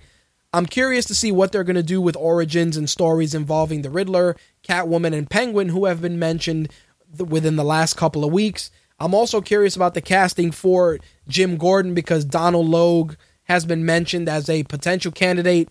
Um, he dismissed that rumor, and then the tweet the tweet was deleted. I'm curious also to see how this, if if at all, will relate to the Batman films or Batman's involvement in the Batman versus Superman film. So we'll see if that all exists in the same universe or not. In some really, really crazy news, they're actually going to be bringing Magic the Gathering to the big screen. I haven't I haven't been involved with Magic the Gathering since wow, since I was about 17 or 18. Of course, the card game dropped in 1993. I was 13 when it came out. Um, they plan on pretty much uh, releasing it through 20th Century Fox, and it's being written by Simon Kinberg, who did X Men First Class, and uh, Josh Feldman and Aditya Sood will be serving as executive producers. I'm curious to see how they how they're even planning on on bringing that to the big screen, considering there's so many different levels and and demons and monsters and different aspects of storytelling that you could even do. Quark says that shit ain't gonna happen. Just saying. It's it's weird because if you would have told me we're gonna do a movie about Magic the Gathering in 1998 or 99, I would have I would have definitely said, yeah, that's a good idea. In 2014, who who's still playing Magic like that? I mean, I, I actually played the game, the Magic game that was on Xbox Live Arcade a couple of months back, and I forgot how time consuming it was. That's how that's how far back we're going. I'm like, fuck. I'm like I'm like now I remember why I hated playing this shit. Um Quark says that half his school plays Magic. Really? Are they do they still Quark maybe you can answer this. Are they do they still sell decks and and new cards for that or are they playing with older decks and cards? I'm curious. Cuz like I said, oh, fucking asshole. Seriously, it's it's I find it I find it so random that you're to do a movie about a property that hasn't been relevant in in years. Uh, see, not half as school. There's a lot of people like 100 plus. But you didn't answer my question. Are they are do they still sell cards or or decks? Like how are people how are people playing this with old cards? I'm, I'm definitely curious cuz I like I said I haven't heard about Magic being mainstream in fucking years. Ah, yes. Okay. Thank you. I, I, the way I see it with with something like this, it's it's probably too late in the game, and not for nothing, they're already working on a on a World of Warcraft movie as well, and to to do something with with Magic and then have World of Warcraft, it feels like too much of the same thing. Um, Quark said with regards to the to the Magic game, the local Target still gets sold out, sold out of the newest shit at times. I guess it's still pretty popular. In some small screen news to keep with the uh, DC theme of Gotham, it looks like Constantine's pilot will be getting the green light. Deadline reports that NBC has ordered the pilot. Of course, it was written by David S. Goyer and Daniel Cerone, who did The Mentalist, and it's going to be it's believed to focus on more of the family of the family oriented take that they're using in the DC's uh, New Fifty Two series. Of course, the the character is an Alan Moore creation, which pretty much appeared in Swamp Thing. Then um, he's had his own series throughout the years. He did that one movie. There was that one Constantine movie with Keanu Reeves, which was pretty solid. I actually enjoyed that film, and it looks like we may also be seeing him in Guillermo del Toro's Justice League Dark. I'm curious to see if the Justice League Dark um, incarnation is going to be the same incarnation or going to borrow elements from the incarnation being used on the small screen. So Constantine is 100% green lit, and you'll be able to catch that on NBC in the near future. In some Marvel casting news, Michael Douglas has been confirmed to be playing Hank Pym in Marvel Studios' Ant Man. Of course, Paul Rudd will be playing the character of Scott Lang, who is the alter ego of Ant Man. Now, for those of you familiar with the Marvel mythology and Ant Man's history, uh, Hank Pym is the guy that pretty much everybody associates with Ant Man. Now, in the books, Scott Lang is a is a criminal that ends up taking the costume and ends up becoming a hero after Hank Pym pretty much kind of helps him along, so to speak, to become a better character. Uh, the, the funny thing is, Scott Lang's character uh, became a criminal through very, you know, unfortunate circumstances. It wasn't like he wanted to lead a life of crime, but um, he stole the Hank Man, the um, the Ant Man costume, and pretty much he was trying to do stuff to help his daughter who was ill. I'm sure that that may be the storyline they're going to go with. Of course, they're still casting for Ant Man. 90 seconds. There goes the English lady uh, saying that we have 90 seconds on the Blog Talk Radio feed. If you want to continue listening to the show live, make sure to tune in on the Mixlr feed on mtrlive.com, or you can continue watching on gfqlive.tv.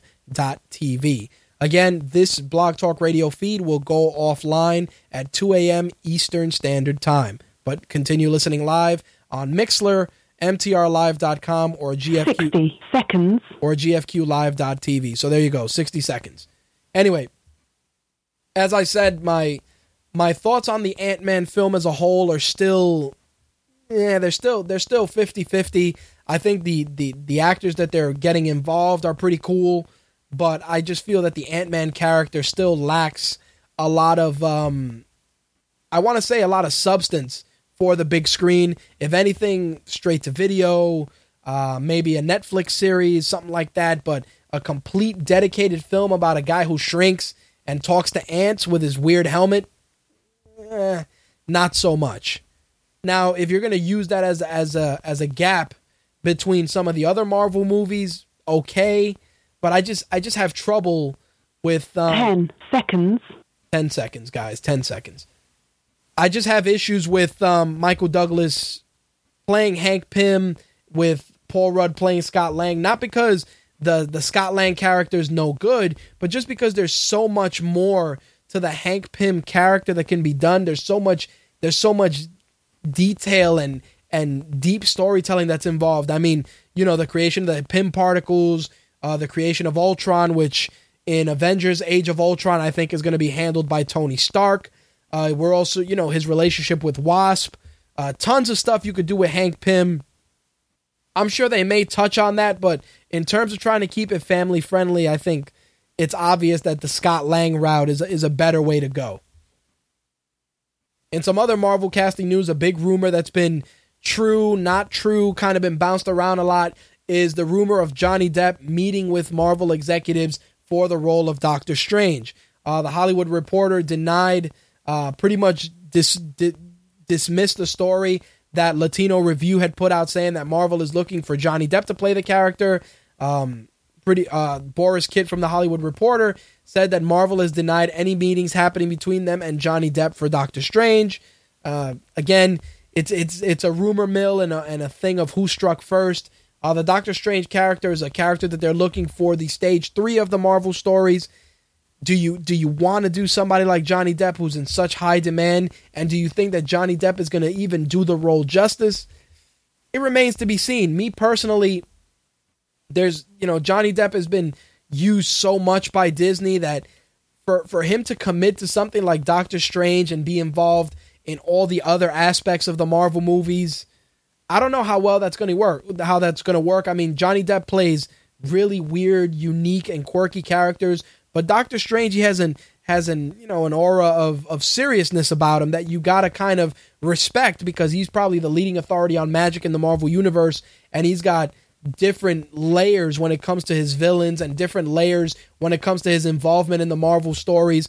Not not to mention his relationship with the Illuminati, which of course you can use for Planet Hulk and World War Hulk. So you got to have a guy that's ready to commit to not a not just a handful of movies, but also appear throughout the rest of the current Marvel Cinematic Universe that exists. So very interesting. I don't know how much weight you can put in Johnny Depp's involvement, but he's pretty much been the buzzword the last week or so.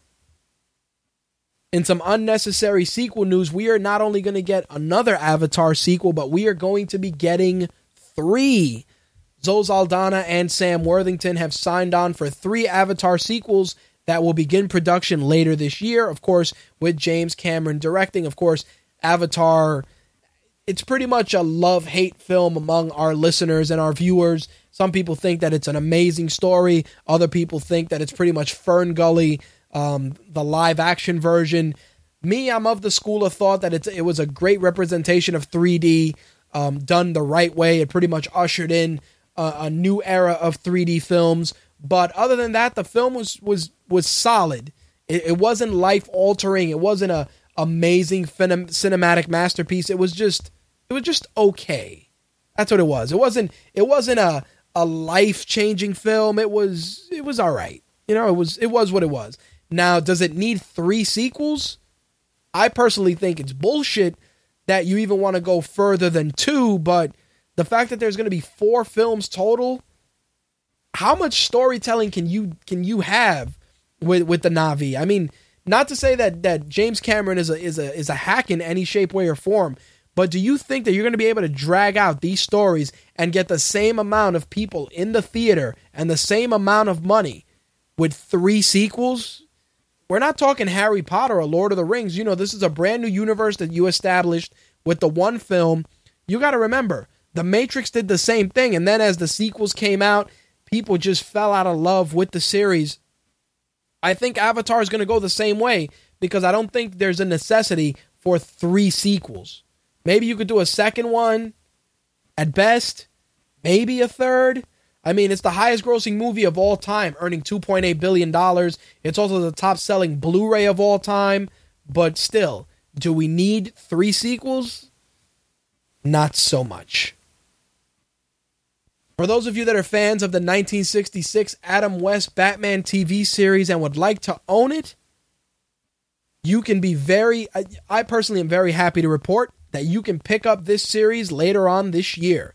The series, which ran from 1966 to 1968, will be released as a box set in 2014.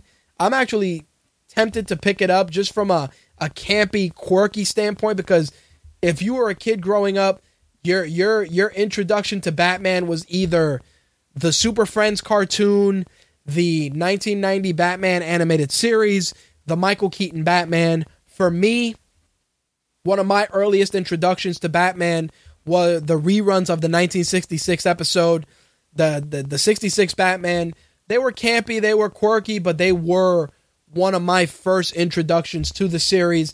I mean, I remember seeing old, old like uh, reruns of Scooby Doo meeting Batman, which whatever they they were okay, but like my first legitimate Batman experience was the 1966 series plus the the the movie that went with that with um the entire Batman Rogues gallery turning the uh the UN representatives into powder. That was it was the most hokey and hacky shit ever, but it worked and it was one of my fondest memories of Batman during my childhood. So I'll definitely be picking this up. Again, it will be out in 2014. Keep an eye out. I don't know if it's going to be DVD only or DVD and Blu ray, but either way, if you're looking forward to picking that up, it will be going down this year. A couple of weeks back, we were talking about the Wonder Woman TV series Amazon and how the CW was looking to bring that to the small screen to kind of introduce Wonder Woman to a brand new audience before seeing her on the big screen. Turns out that that has been canned completely and utterly, has been put to sleep. It is now dead. Anyway, as I was saying, we got our Oscar nominations. We got to throw out there pretty much the usual suspects that you would think were going to get nominated, did get nominated, including American Hustle, Captain Phillips, Dallas Buyers Club, Gravity, Her, Nebraska, Philomena, 12 Years a Slave, and The Wolf on Wall Street. Obviously, there's a lot of discussion about The Wolf on Wall Street being a nominee along with American Hustle only because those films have been viewed as more lighter fare versus films like Captain Phillips or the Dallas Buyers Club or Gravity, which, by the way, will be getting a re release in IMAX as well. Of course, the usual uh, suspects are up for Oscars as well, including Christian Bale, uh, Leonardo DiCaprio, Tritel. Uh, uh I'm going to mess up this guy's name. Tritel Ejiofor for uh, 12 Years a Slave, Matthew McConaughey for uh, Dallas Buyers Club, and Bruce Dern for Nebraska.